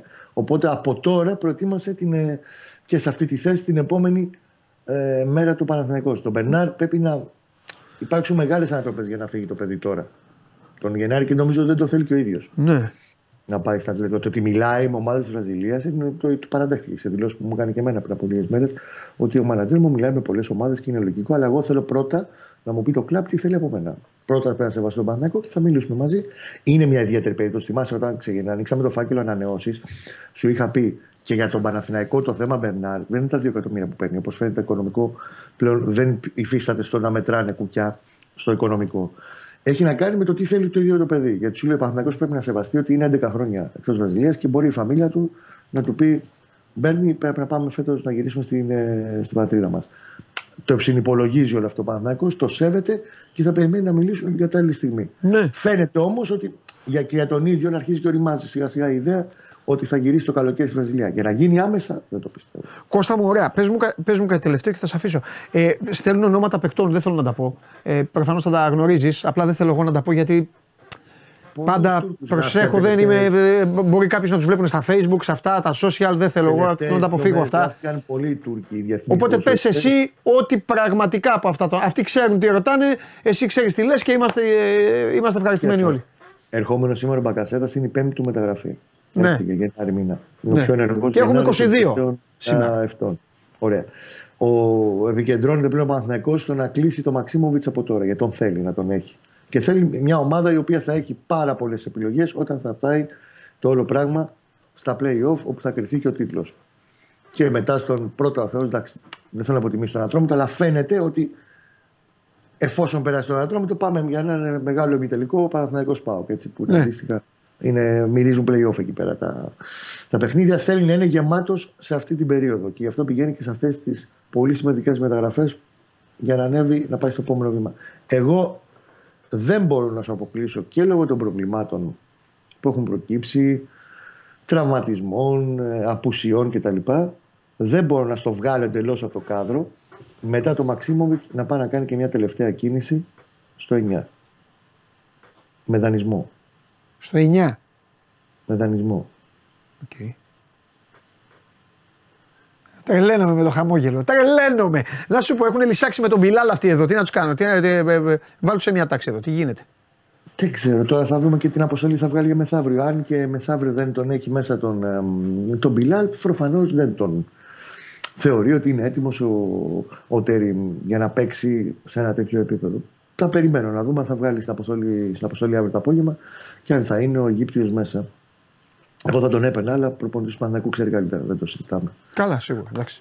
Ωραία, Κωσταρά. Λοιπόν, είμαστε, είμαστε σε επαφή. Είπες δανεικό, επιθετικό, αρχίζουν γράφουν ονόματα. Τώρα τον Μπακαμπού θέλουν όλοι, χαμός γίνεται. Αυτό τον Μπακαμπού τον θέλει όλη, όλη τέτοια. Όλη, όλη, όλη η κατηγορία τον θέλει τον Μπακαμπού. Ρε τι έγινε. Γελάει ο Γουλής. Μπακαμπού θέλει ο Γουλής. Στρατηγός είπε ποιον, ποιον του λέω ποιον θα έπαιρνες και λέει Μπακαμπού. ΑΕΚ Μπακαμπού, Ολυμπιακός τον είχε. Οπότε εντάξει, άμα του πεις του Ολυμπιακού θα τον ήθελες πίσω, ναι, θα σου πει τι θα σου πει. Πρώτος κόρη βγήκε στο πρωτάθλημα. Οπότε το χαμογελάκι του Γουλή τον θέλει και ο Γουλής τον Μπακαμπού. Τουρκία και αυτά. Στρατηγός, ξαναλέω, είναι ένας και η γενέθλια σήμερα. Αλλά εντάξει, θα σου πω εγώ την Κυριακή ποιος ήταν ο στρατηγός. Φιλιά. ογδόντα δύο χρονών ο Μίμης Δωμάζος, χρόνια πολλά. Ζωή να έχει, ζωή να έχει. Ο πραγματικός στρατηγός του ελληνικού ποδοσφαίρου. Χρόνια πολλά, φιλιά. Γεια σου Κώστα μου, γεια σου Κώστα μου. Αδίσκο στάγα το στρατηγό. Λοιπόν, ε... έλα μην καθυστερούμε. Μην καθυστερούμε, φέρτε τον μέσα. Φέρτε να του κάνω ανάλυση. Έλα.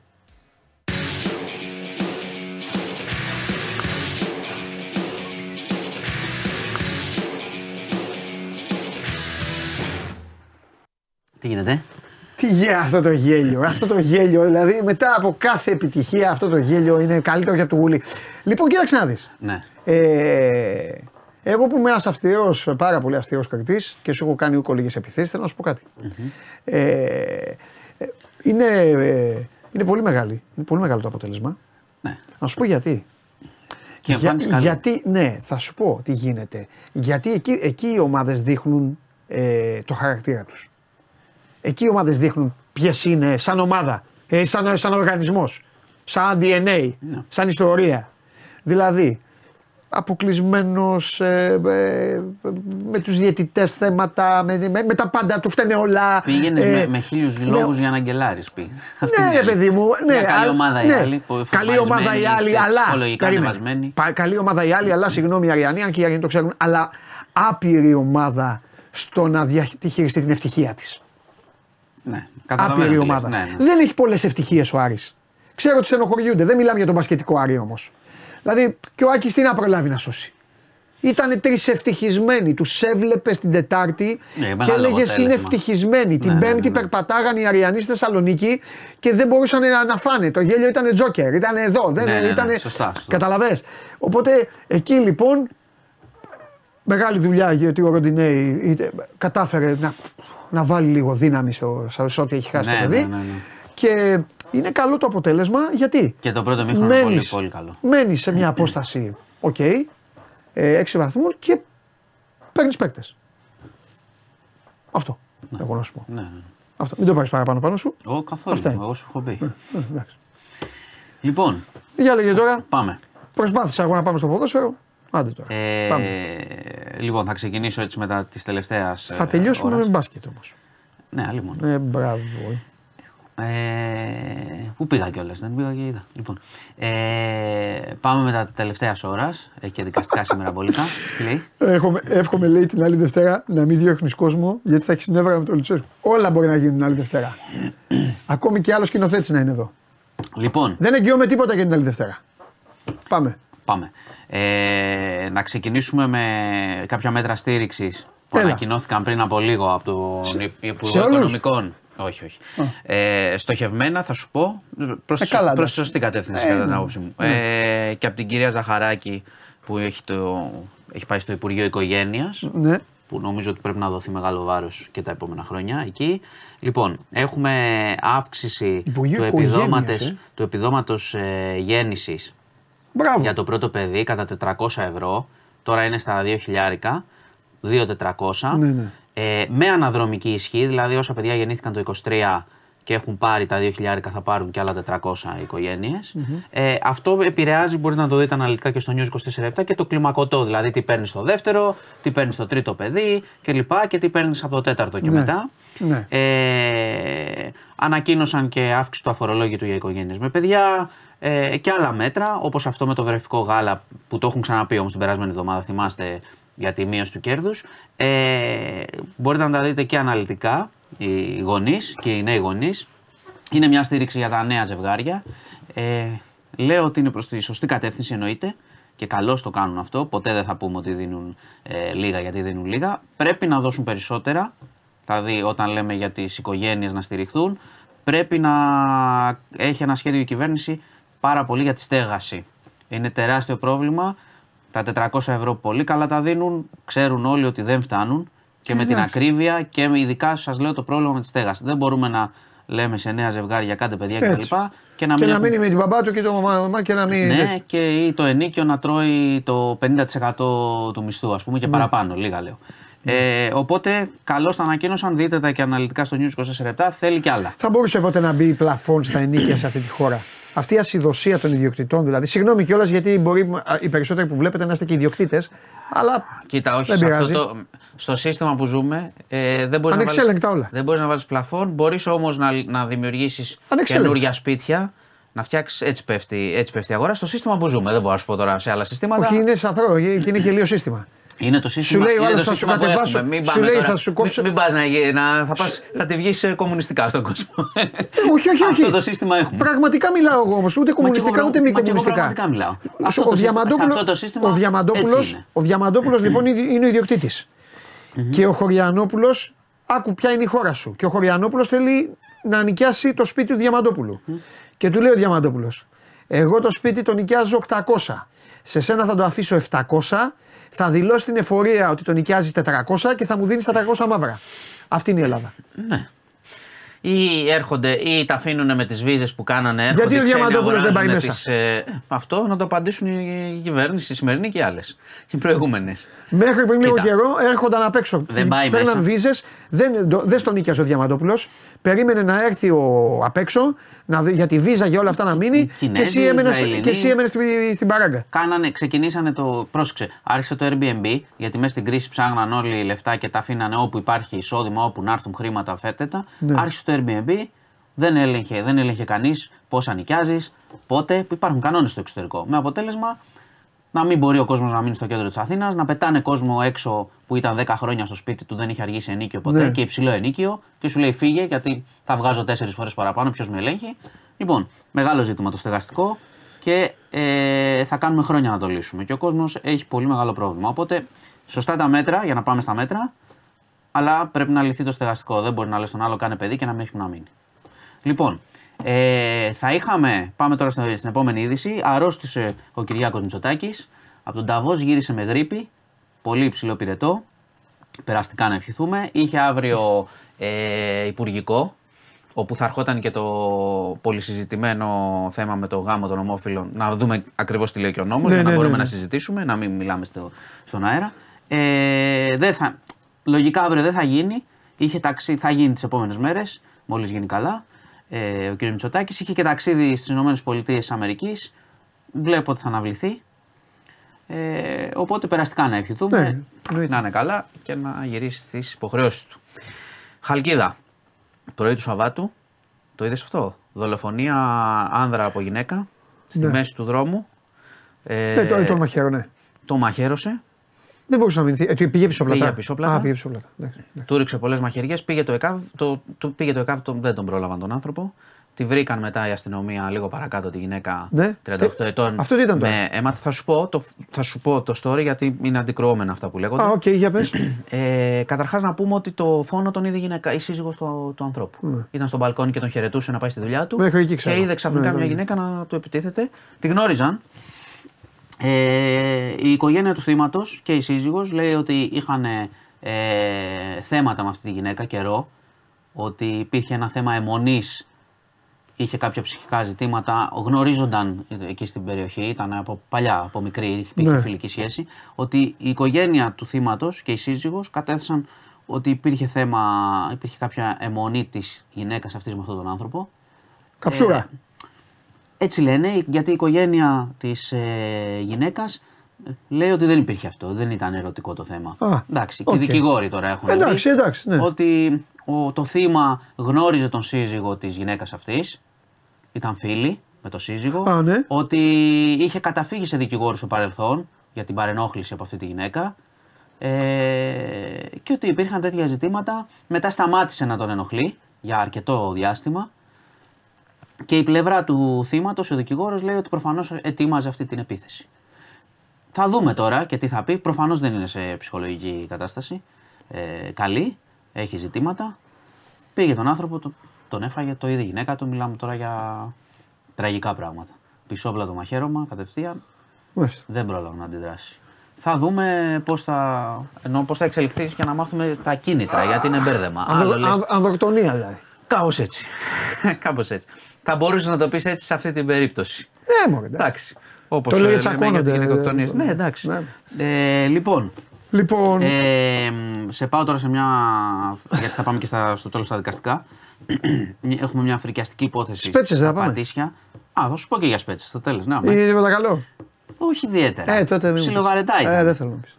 Ψιλοβαρετά ήταν. Είχε κάτι φωτογραφίες, κάτι ε, έτσι, ε, αλλά. Κάνανε και τα πολιτικά τους τα είπαν. Διάβασα και κάτι και με ενόχλησε από το Σινά για τους δημοσιογράφους. Τους κυνηγάγανε, λέει, πήγαν να φάνε και τους κυνηγάγανε. Μα τι είναι αυτό το πράγμα, τι είναι αυτή η δημοσιογράφη. Απ' έξω. Τι φωτογράφη. Ένα φάνε πήγανε ρε φίλε. Να τραβάνε στο φαΐ μέσα που τρως, άστος. Ε, ναι, πω, πω, τι είναι αυτό το πράγμα. Λες και ο κόσμος καίγεται να μάθει τώρα. Δεν καιγόταν ιδιαίτερα, δεν υπήρξε. Να σου πω ότι ο ΣΥΡΙΖΑ είπε, αφού μου το πιάνεις, ναι, ότι είπανε ότι ήταν καλό, ότι πήγε καλά, ναι, τα είπανε καλά, ότι υπήρχε σύσυξη σχέσεων, ότι θα βγουν προτάσεις από αυτό. Ναι. Δεν υπήρξε ιδιαίτερο ενδιαφέρον. Υπήρξαν και οι φωτογραφίες να πηγαίνουν, να έρχονται. Μια χαρά ήταν, δεν έγινε κάτι ναι, τρομερό. Για πάμε, που με πήγες. Σε πήγα στα Πατήσια, σε μια πολύ δύσκολη υπόθεση. Ναι. Συνελήφθη πενήντα εξάχρονος, ο οποίος ε, βίαζε την ανήλικη κόρη της συντρόφου του για οκτώ χρόνια, από τα οκτώ μέχρι τα δεκαέξι. Τι γίνεται, ε, ναι. Κατά εξακολούθηση. Και, και αυτή είχε, δεν έλεγε τίποτα στη μαμά. Βγάλει, είπε τώρα, Α, ναι, το, ναι. μεγάλο, όταν μεγάλωσε το παιδί, ξέθα, μεγάλο το, παιδάκι, μεγάλο το παιδί είπε, την απειλούσε κιόλας, την εκβίαζε γιατί ε, είχε βγάλει φωτογραφίες και την απειλούσε με αυτό. Το παιδάκι μετά το, την τελευταία επίθεση που έγινε πριν λίγο καιρό, πήγε στη μαμά, τα, τα είπε όλα και στη μητέρα της και τον κατήγγυλαν και συνελήφθη. Έχουμε... Σε πάω λίγο τώρα στα δικαστικά. Για το ένα έχω κάποια πράγματα, για το άλλο θα έχουμε μέσα στη μέρα. Οπότε ναι. θα τα πούμε αύριο. Χασάπι. Ε, πάμε Χασάπι στο Μεσολόγγι. Ναι, τον πάνε τώρα να απολογηθεί. Ανακριτή. Ναι, δεν έχει σπάσει. Έξω είχαμε οικογένεια του, του, του ανθρώπου που αγνοείται. Προφανώς του φώναζαν. Υπήρχαν κάγκελα, μέτρα ασφαλείας πολλά πλέον. Επειδή, ε, επειδή ε, χρησιμοποιείς το ρήμα να σπάσει, θεωρείται δεδομένο δηλαδή ότι. Η αστυνομία έτσι το πάει, αφού ασκήθηκε και η δίωξη. Βεβαίως, έχει ασκηθεί και η δίωξη για ανθρωποκτονία με δόλο. Μου λέμε να σπάσει και ο άνθρωπος δεν έχει. Όχι, έχει. Η αστυνομία έχει πέσει σε πολλές αντιφάσεις. Το έχει δεμένο. Οπότε θέλει απλά την ομολογία. Δεν έχει πει τίποτα. Και κυρίως πέρα την ομολογία. Η οικογένεια και λογικά. Καλά, εννοείται. Θέλει να μιλήσει ναι. για να δούνε τι έγινε. Ναι, ρε παιδί. Εντάξει. Ε, συνεχίζονται οι έρευνες και με ειδικά σκυλιά, σε βάλτη κτλ. Δεν έχει βρεθεί κάτι να πω. Είμαστε δεκαεπτά μέρες. Ε, και η οικογένεια λέει ότι δεν μπορεί αυτό να έχει γίνει από έναν άνθρωπο μόνο. Ενώ αν υπάρχει έγκλημα και εξαφάνιση.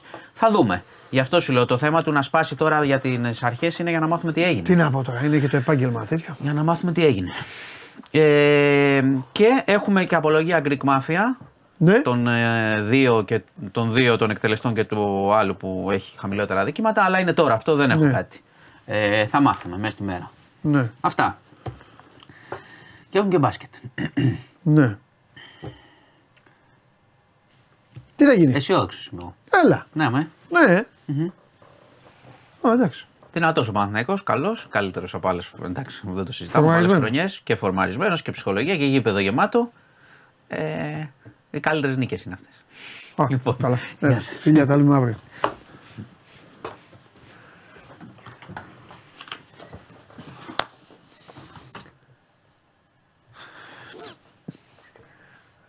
Ε, θα τα πω τώρα για να πούμε κανονικά τη δουλειά μετά. Αν θέλετε άσο, όσοι βλέπετε άσο, άσο από ημίχρονο. Πάει στο ένα εβδομήντα πέντε. Ναν, over ενάμιση, και ας μην τα κάνετε την Παρασκευή. Πιστά over ενάμιση τρίποντα. Άμα θέλετε τον Peters, τον βάζουν στα δυόμισι, βάλτε τον στο ενάμιση, πιστεύω θα βάλει τρίποντα. Άντερ ογδόντα τέσσερα κόμμα πέντε επίθεση του Παναθηναϊκού νομίζω. Μ' αρέσει πολύ το τρίποντα του Παναθηναϊκού over οκτώ κόμμα πέντε. Γενικά όσοι πηγαίνετε το στον Παναθηναϊκό περισσότερο. Ο Ολυμπιακός θα πάει ξύλο και με αυτά. Τα λέω τώρα, δεν θα ξαναμιλήσω, τώρα μιλήσουν αυτοί οι δύο. Εντάξει, αυτό, μην μου πείτε μετά δεν σας δίνω και αυτά. Πόντους να... Α, και το πέντε ασίστ του Λούκα. Είναι στο ενάμιση, ένα πενήντα είναι κάπου εκεί. Οι πέντε ασίστ τους Λούκα. Και αυτό είναι καλό. Σας λέω πράγματα τα οποία θα τα εκτιμήσω. Μοιράζομαι μαζί σας. Δεν κάνω παίξτε αυτά και εγώ φεύγω. Εντάξει, τελειώσαμε. Πάμε.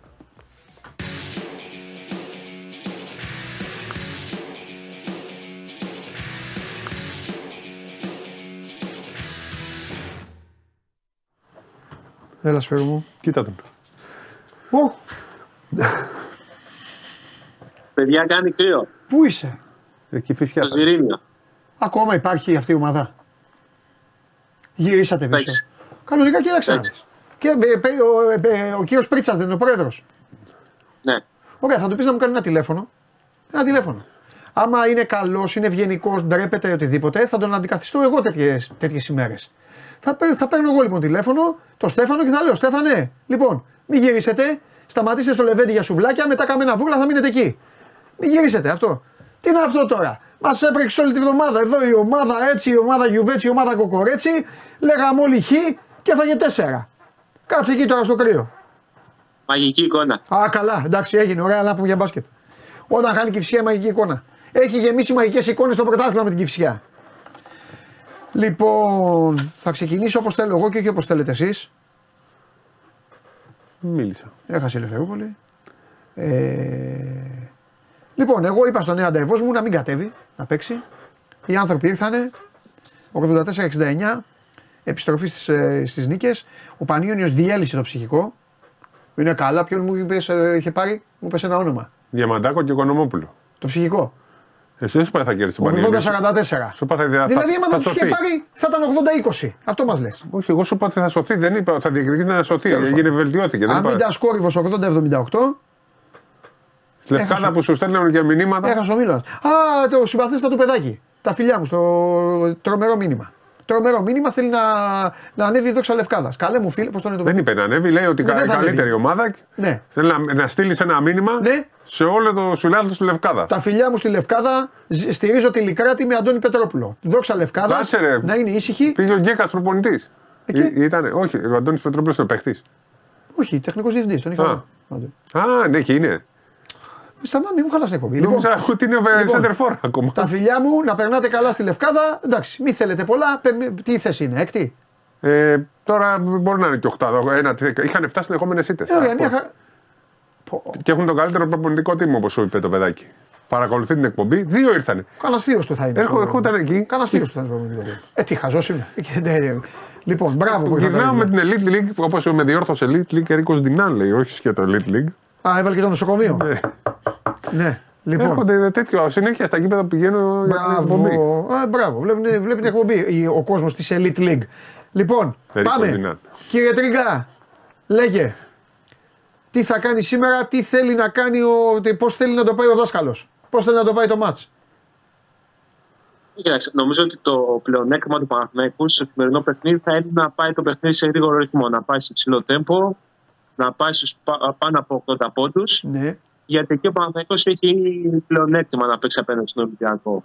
Ε, έχει περισσότερες επιλογές και στην περιφέρεια. Ε, στη ρακέτα, νομίζω ότι η απουσία του πάλι αλλάζει ριζικά και τον τρόπο προσέγγισης του Ολυμπιακού. Αυτό θα μας το πει και ο Σπύρος ε, αργότερα. Αλλά επιτρέπει στον Παναθηναϊκό να είναι και λίγο πιο aggressive στα pick and roll. Δηλαδή, επειδή πάντα συζητάμε για το γεγονός ότι ο Ολυμπιακός δεν έχει αντιμετωπίσει ποτέ τον Kendrick Nunn. Δεν ξέρουμε πώς θέλει να προσεγγίσει το δικό του μαρκάρισμα. Ε, δεν θα το μάθουμε ούτε σήμερα πώς επί, επί της ουσίας θα τον προσεγγίζει, γιατί θα λείπει ο Φαλ, ο οποίος είναι ε, η κολόνα της ε, άμυνας, ειδικά στο pick and roll. Ναι. Ε, δεν θα έχει κάποια αλλαγή ο Παναθηναϊκός όσον αφορά τους ξένους. Ούτως ή άλλως από τους οκτώ, οι δύο είναι τραυματίες, ο Λούκα Βιλντόσα και ο Όλεκ Παλτσερόφσκι. Οπότε εκ των πραγμάτων πάμε σε εκτάδα. Ναι. Ε, ένα, ένα, ένα ζητούμενο είναι. Ε, η διαχείριση της περιφέρειας, γιατί στο μάτς της ε, EuroLeague αλλά και στο μάτς του πρωταθλήματος ο Κώστας Λούκας ήταν το σημάδι που έβαζε ο Ολυμπιακός αμυντικά για να τον κουράσει, να τον βγάλει εκτός ρυθμού. Πλέον υπάρχει και δεύτερος χειριστής που είναι ο Kendrick Nunn για να πάει είτε στο ένα-ένα είτε μέσα από τη δημιουργία, και σε αυτό θα, θα επενδύσει νομίζω και ο Παναθηναϊκός, δηλαδή να μπορέσει να κρατήσει και τους δύο στο παρκέ, να μπορέσει να δώσει και στους δύο τις μπάλες που θέλουν για να εκτελέσουν και να δημιουργήσουν, και να υποχρεώσει τον Ολυμπιακό να καταναλώσει πάρα πολύ ενέργεια ε, στην περιφέρειά του για να αναχαιτήσει τους δύο παίκτες. Ωραία. Να πούμε ότι έχουν μείνει λίγα εισιτήρια για, ναι, την αποψινή αναμέτρηση. Έτσι όπως πάει, το πιο πιθανό είναι μέχρι το Τζάμπολ να έχουμε και την ανακοίνωση του sold out, και μάλιστα πριν από λίγη ώρα, πριν από λίγα λεπτά, ε, η ΚΑΕ Παναθηναϊκός εξέδωσε ανακοίνωση προς τους φιλάθλους της ομάδας, ναι, να είναι προσεκτικοί και στον τρόπο με τον οποίο θα προσεγγίσουν το γήπεδο, πότε θα μπουν, αλλά φυσικά και με τη συμπεριφορά τους. Και επειδή έχουμε δει τι γίνεται φέτος και στο ένα γήπεδο και στο άλλο, και έχουμε τα πιο ήσυχα τέρμπι και τα πιο προσεγμένα σε επίπεδο ασφαλείας και συμπεριφοράς φιλάθλων τέρμπι των πολλών τελευταίων ετών, ε, νομίζω ότι και οι άνθρωποι του Παναθηναϊκού έχουν κάνει τα πάντα και θα κάνουν τα πάντα μέχρι το Τζάμπολ και μετά από αυτό, για να μην συμβεί το παραμικρό. Δυστυχώς το συζητάμε τα τελευταία χρόνια, mm. αλλά διαπιστώνω ότι υπάρχει πλέον και στη μία πλευρά και στην άλλη και η θέληση, mm. και η πράξη και η δράση, για να βλέπουμε πραγματικά φορταστικά παιχνιά μέσα, ναι, στο γήπεδο. Και, ε, α, άλλο, ναι, άλλο ήθελα να πούμε, αλλά επειδή το πήγες εκεί, θέλω να πω μόνο αυτό. Είναι και μια πρόκληση ε, που, έχουν μπροστά τους, ο, που έχει μπροστά του ο μπασκετικός κόσμος, και καλά τώρα, αλλά εντάξει, είναι πολύ. Μια πρόκληση να δείξει ότι, να, ας πούμε, η απόφαση της κυβέρνησης που, ε, που ορφάνεψε το ποδόσφαιρο μόνο και όλα τα άλλα τα άφησε, ότι να ρε παιδί μου, δίκιο είχανε, δεν γίνεται τίποτα. Περίμενε τώρα για να τα βάζουν όλα σε μια σειρά. Ε, ωραία. Είπε τι θα κάνει ο Παναθηναϊκός, τι θα κάνει ο Ολυμπιακός. Την εξάδα την ξέρουμε. Ναι. Δύο είναι ούτως ή άλλως εκτός πρωταθλήματος. Ναι. Ο Φάλ είναι ο έβδομος που θα αποκλειστεί από τη σημερινή αποστολή. Οπότε πάει με τον Γκος, τον Κάναν, τον Μπρασδέικης, Πετρούσεφ, Πίτερς και Μιλουτίνοφ. Mm-hmm. Αυτή είναι η εξάδα. Θα δούμε τον Πετρούσεφ όπως και στο μάτς με τη Μακάμπη στο πέντε, αρκετά. Θα δούμε τον Παπα-Νικολάου στο τέσσερα, αφού δεν υπάρχει και Σίγμα. Θα, θα υπάρχουν, δηλαδή, τον βολεύει τον Ολυμπιακό ότι αυτή τη στιγμή έχει τέσσερα πέντε, οπότε μπορούν να παίξουν οι τρεις με rotation. Έτσι, πότε θα παίζει πέντε ο Πετρούσεφ, πέντε ο Μιλουτίνοφ με τον ε, Πίτερς και πότε ο Μιλουτίνοφ με τον Πετρούσεφ μαζί. Θα, θα γίνουν αυτές οι τριάδες και κάποια στιγμή θα μπει και ο Παπα-Νικολάου, αφού δεν υπάρχει ο Σίγμα. Θα δούμε τον Ολυμπιακό που στο μάτς του ΆΚΑ ήταν πολύ καλύτερος. Στο μάτς του ε, Σταδίου της Κεφυλίας ήταν παρουσίαση το κακό του πρόσωπο. Θεωρώ ότι με βάση την εικόνα που έχουμε δει ο Παναθηναϊκός είναι το φαβόρι. Ναι. Να εξηγήσουμε ότι αν νικήσει ο Παναθηναϊκός... Όχι, εντάξει, άστα αυτά. Α, μετά, τα, άστα, τα σενάρια. Τις... Συνεχίζουμε στον Ολυμπιακό. Με τους κοντούς τι πιστεύεις θα κάνει. Μα για αυτά που είπε ο Αλέξης. Γιατί μπαίνει και ο Ναν τώρα. Ναι. Καταλαβες.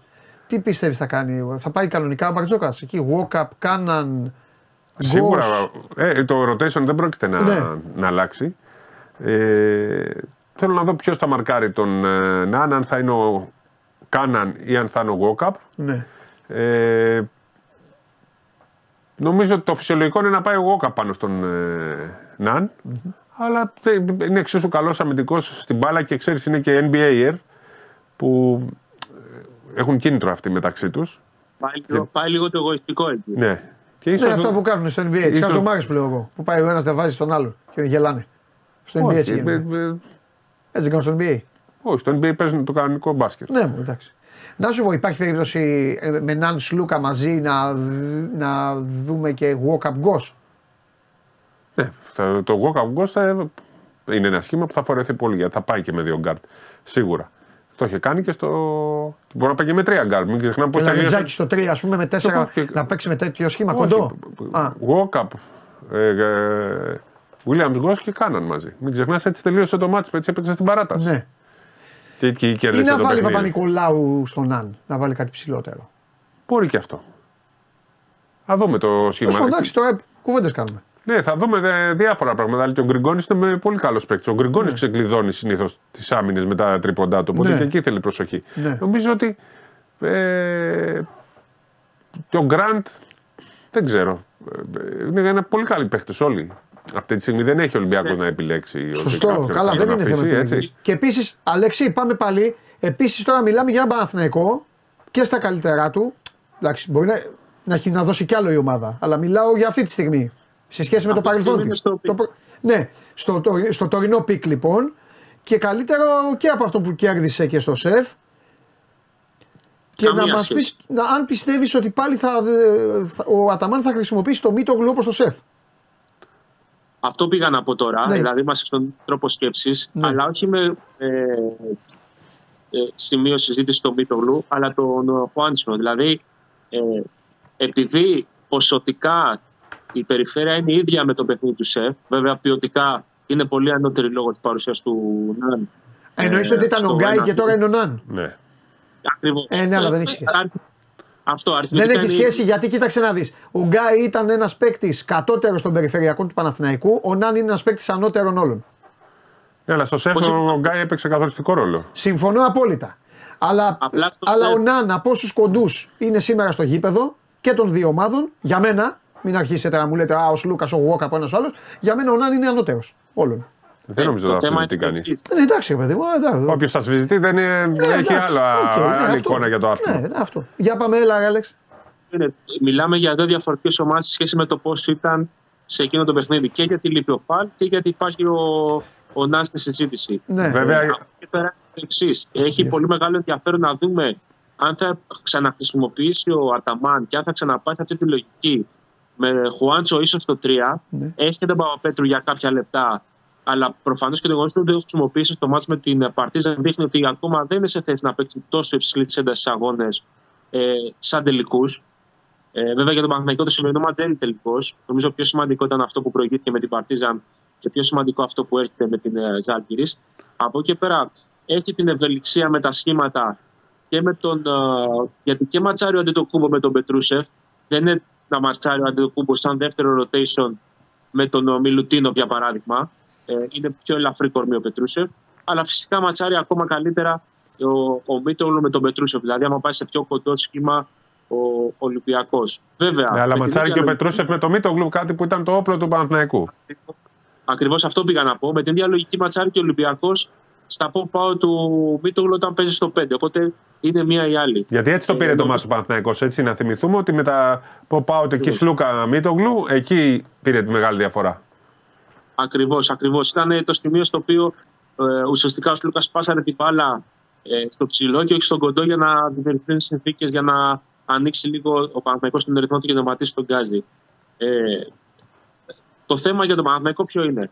Ο Ολυμπιακός είναι μια από τις πιο σκληρές ομάδες Ευρωλίγκας. Και πάντα μιλάμε ως δεδομένο, παίρνουμε ως δεδομένο την Ευρωλίγκα.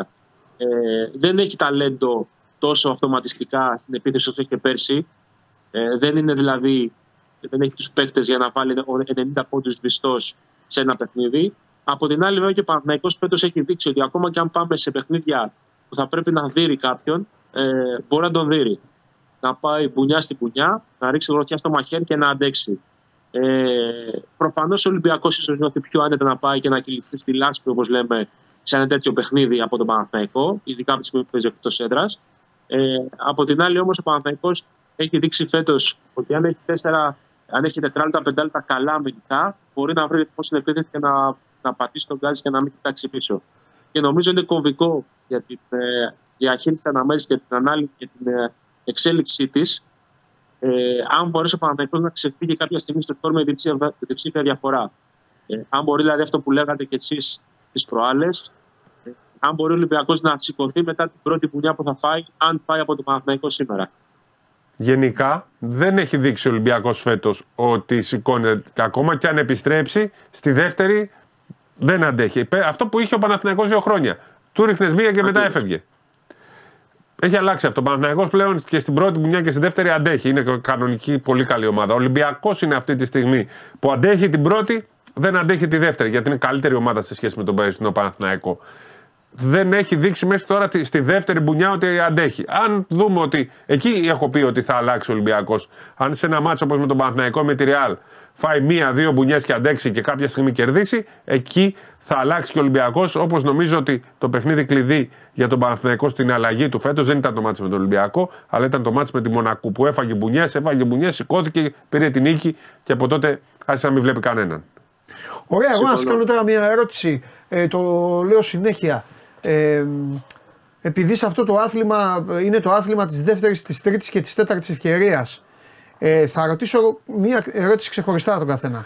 Πρώτα θα ρωτήσω τον Σπύρο αν ο Ολυμπιακός έχει ε, καμιά όρεξη να κυλιστεί στη λάσπη σήμερα, γιατί ε, ο Ολυμπιακός για να έχει ουσιαστικό κέρδος, ουσιαστικό ουσιαστικό, πρέπει να νικήσει με δώδεκα πόντους. Όχι, έχει ουσιαστικό κέρδος. Ακόμα και, και αν πάρει τη νίκη, διεκδικεί πάλι στο ΆΚΑ την πρώτη θέση. Αυτό αν χάσει, λέω. Τελειώνει. Αυτό λέω. Ουσιαστικό, ουσιαστικό, ουσιαστικό. Δηλαδή, μία νίκη σήμερα με πέντε πόντους θα τον ξαναπάει στο ΆΚΑ. Έχει ναι. άλλη μία εκτός έδρας ευκαιρία.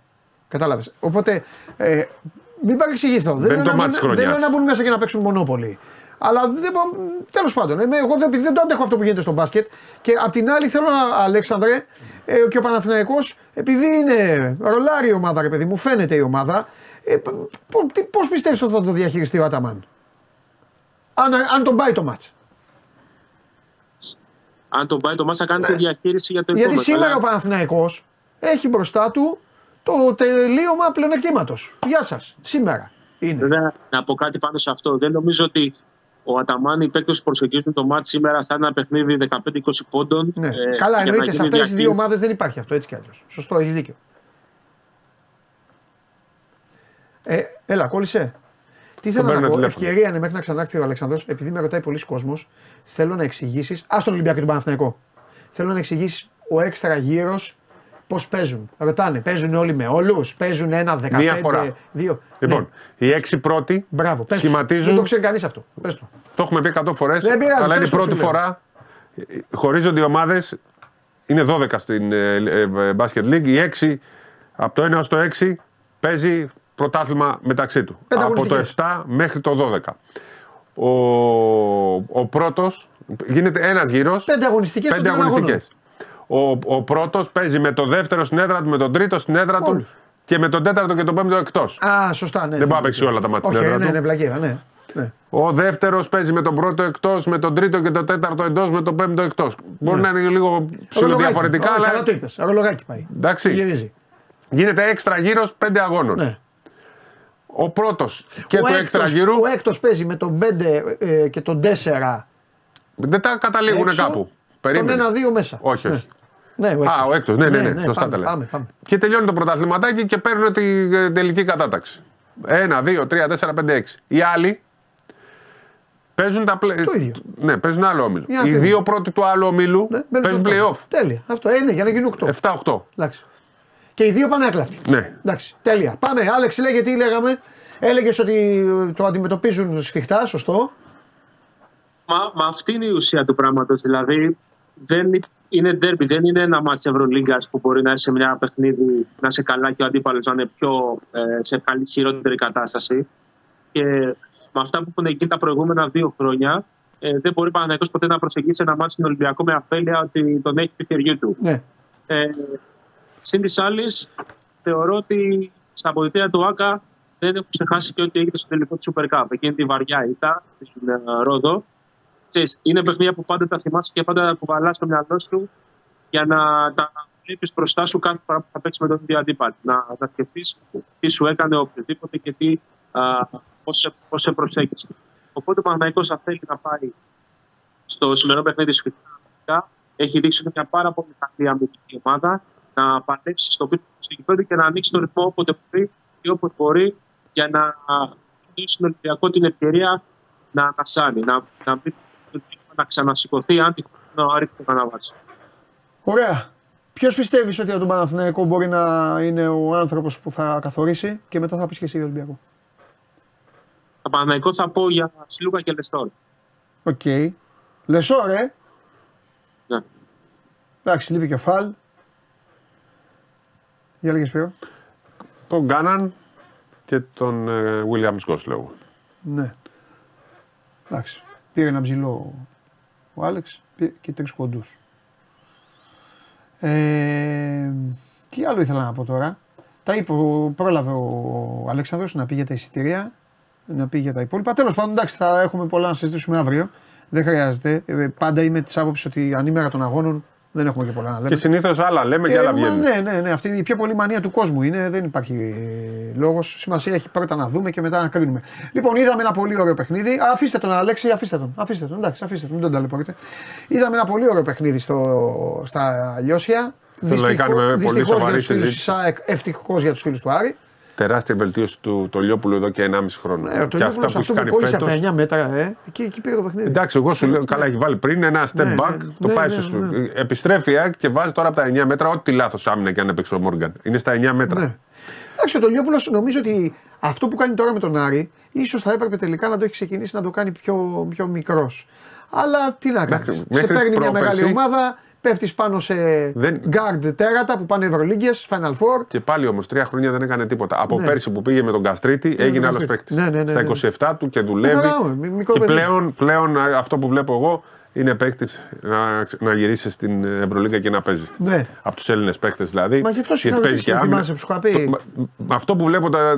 πίστηκα, πώς να το ναι. πω. Άξι. Και με το μάτς με την Μπούντουσνος ναι. και τώρα ο άνθρωπος ναι. δεν είναι τυχαία αυτά που κάνει. Ναι, και ναι. παίζει και στην άμυνα, έχει δυναμώσει. Και θυμάσαι, με κοροϊδεύανε κάποιοι που έλεγα ότι θα έπρεπε να τον ήθελα στην δεκάδα του Παγκοσμίου. Σε σχέση με τρεις τέσσερις άλλους ναι, που πήραμε. Έχεις δίκιο, έχεις δίκιο. Με τέτοιο σουτ. Έχεις δίκιο.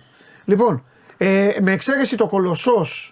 Ε, Πάτρα έγιναν ματσάρες αυτή τη βδομάδα, αυτό το Σαββατοκύριακο. ογδόντα οκτώ εξήντα κέρδισε ο Κολοσσός. Ε, το Σάββατο χρειάστηκε παράταση για να τελειώσει το μάτς στην Πάτρα. Μεγάλη νίκη του Περιστερίου εβδομήντα πέντε ογδόντα ένα. ΠΑΟΚ Λαύριο εξήντα έξι εξήντα πέντε στην παράταση. Δεν βάζει ο ΠΑΟΚ τώρα πια στα μάτσα, yeah. έχει πέσει ο ΠΑΟΚ.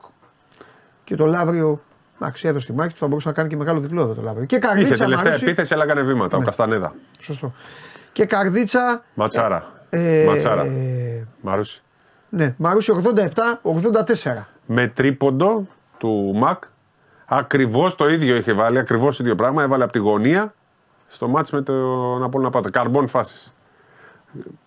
Ψιλοαδικείται το Μαρούσια, ήταν καλύτερο τριάντα εννιά κόμμα πέντε λεπτά. Ο Γιάνκοβιτς ουσιαστικά κράτησε ζωντανό το...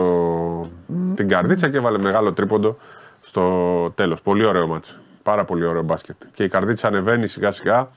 Ε, δείχνει ότι μπορεί να...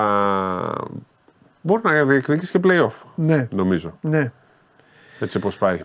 Ναι, ο Γεράσιμος εδώ έχει ένα δίκιο. Θα σου πω τι λέει και θα σε αφήσω. Ε, λέει για τον Τελειόπουλο. Ε, αφενός μεν και ο Ολυμπιακός και ο Παναθηναϊκός πιστεύω ότι είχαν παίκτες και έχουν παίκτες που δεν είναι καλύτεροι του Τελειόπουλου, αλλά τέλος πάντων δεν το ανοίξουμε τώρα αυτό. Αλλά λέει ένα σωστό, λέει πόσο εύκολο θα μπει σε ένα αρρώστερ αυτόν τον δύο ως πέμπτος γκάρ και να παίρνει ελάχιστες επιθέσεις και να μπορεί να δίνει αυτά που δίνει τώρα. Ναι, αλλά αν θέλει να κάνει το επόμενο βήμα στην καριέρα του. Όχι, αλλιώς... Μα δεν είναι δικό του. Το παιδί μπορεί να θέλει. Το θέμα είναι η ομάδα, άμα του δώσει. Εγώ μπάλα, θα έλεγα ότι. Την μπάλα και την ευκαιρία. Αυτός θα πει όχι. Ε, μπορεί ο ίδιος να πει: εγώ θέλω να παίζω και να και έχω. Και να είμαι άρχης. Σωστό και αυτό. είκοσι πέντε πόντους, δέκα assist. Πήρε τριάντα μπάλες, έτσι. Και όχι μόνο. Από είναι και σε ομάδα όμως... που προσκυνάει, το, που αγαπάει το γήπεδο. Δηλαδή το Άρης δεν είναι τώρα, δεν παίζει. Και οι Αρινοί ξέρουν μπάσκετ. Ε, μη λέω τώρα άλλες ομάδες. Εντάξει. Εγώ όταν τον πήρε ο Καστρίτης έλεγα λάθος έκανε. Δηλαδή πολύ ήταν καλώς. Σε κατάσταση, το παιδί πήρε ένα πολύ μικρό συμβόλαιο, ναι. Ήθελε να μείνει Θεσσαλονίκη και συμφώνησε. Ναι. Μιλάμε τώρα ότι στα χέρια... Καμιά φορά τέτοιες στα... αποφάσεις πρέπει να παίρνεις στη ζωή. Ο, η απόφαση του αυτή και τον Άρη βοήθησε και ο ίδιος έχει αναστηθεί, έχει γίνει... Ειδικά φέτος, αυτά που κάνει, μιλάμε όλο τον μπάσκετ τον συζητάει. Ναι. Έχουν μείνει όλοι έκπληκτοι με αυτά που κάνει. Και πρώτα απ' όλα παίζει και Ευρώπη, τον βλέπουν μεγάλη και ξένοι. Υπόθεση. Τον βλέπουν και ξένοι. Και μπορεί δεν να... τον έχουν πάρει και τα χρόνια, το ενενήντα έξι δεν, είναι, είκοσι οκτώ είναι. Ναι, μια χαρά είναι. Πες μου κάτι, ε, έφαγε η τεχνική ποινή παίκτης του Λαβρίου για πανηγυρισμό. Ο Μουράτος. Ο Βασιλάκης έφαγε. Ναι. Τι έκανε δηλαδή και του δώσαν τεχνική ποινή. Δεν κατάλαβα τι είναι και, και ένας παίκτης με το Αμαρουσού έφαγε. Τι έχουν πάθει. Τέλος πάντων, κάτσε μην ξέρουμε γιατί μπορεί να. Ε, δεν μπορεί να τώρα. Κανένα... Ναι, δεν ξέρω, ε, τον έφαγε στην παράταση, δεν μπορεί να μην έκανε. Δηλαδή δεν μπορεί να τρελώσει ο άλλος. Και από ό,τι είδα στο. ε, εγώ δεν ξέρω. Εγώ τις εφυλάξουμε για όλα. Ναι. Λοιπόν, εντάξει, Σπυράκο μου. Έγινε. Αύριο. Αύριο. Αύριο... Μπορείς. Άμα δεν μπορείς, εντάξει. Στέφανος Μακρύς. Ναι. Ο υπεραναλυτής. Στέφανος Μακρύς. Ε. Παντού και πάντα Στέφανος Μακρύς. Α, ναι, σήμερα, ναι, ναι, ναι, μπράβο. Καλά, θα το λέγαμε στο τέλος εκπομπής. Θα δείτε περισσότερο Σπύρο εδώ μαζί με το Σκουντή και Παντελή Βλαχόπουλο. Game night έχουνε. Μπασκετο game night. Θα συνδεθούν από το. Ε, ο Ράκα με φιλέρι και τρίγκα. Όσοι πορτοκαλένοι εκεί που τρελαίνεστε. Μετά μου λέτε. Πρώτα απ' όλα, γιατί μου στείλατε για τις επιλογές μου, όχι και αυτά. Θα βγω το βράδυ. Θα βγω να με αποθεώσω ότι τα πιάσα όλα. Δεν ξέρω αν θα προλάβω να το δω. Τι να σου πω κάτι. Συνέχεια παίζουν οι ίδιοι και οι ίδιοι. Τρελαίνεστε. Αυτοί τρελαίνονται. Για να γράφουν και να κάνουν. Όποιος για να κερδίσει. Όλο δεύτερες ευκαιρίες έχουν και τρίτες. Έστειλε ένας μπερδέστηκε. Λέει δεν κατάλαβα τίποτα λέει τελικά. Μετράει διαφορά ή όχι. Καλέ μου φίλε, εγώ θα στα εξηγήσω. Άκου να σου πω. Αν κερδίσει ο Παναθηναϊκός, αν κερδίσει ο Παναθηναϊκός, ο άλλος λέει είσαι κουβανός. Περίμενε, όπα, όπα. Το είσαι, κου, είσαι κουβά... Σε μένα το στείλε. Αλήθεια τώρα. Ρε κακομοίροι ξέρεις τι, τι περνάνε εδώ όλοι αυτοί. Θες να τους βάλουν να σου στείλουνε. Τι τρώνε κάθε Σαββατοκύριακο. Από τα Bet Factory και από αυτά. Έλα φεύγει αυτός. Λοιπόν, ε, πάμε... Δεν βαρέθηκα, δεν, το, δεν σας το λέω. Δεν, δεν ξενέρωσα. Πάμε δεκάδα.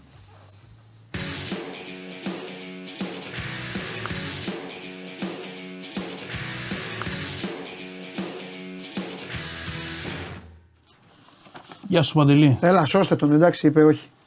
Εντάξει. Μετανόησε. Έλα δώσ' του μια ευκαιρία.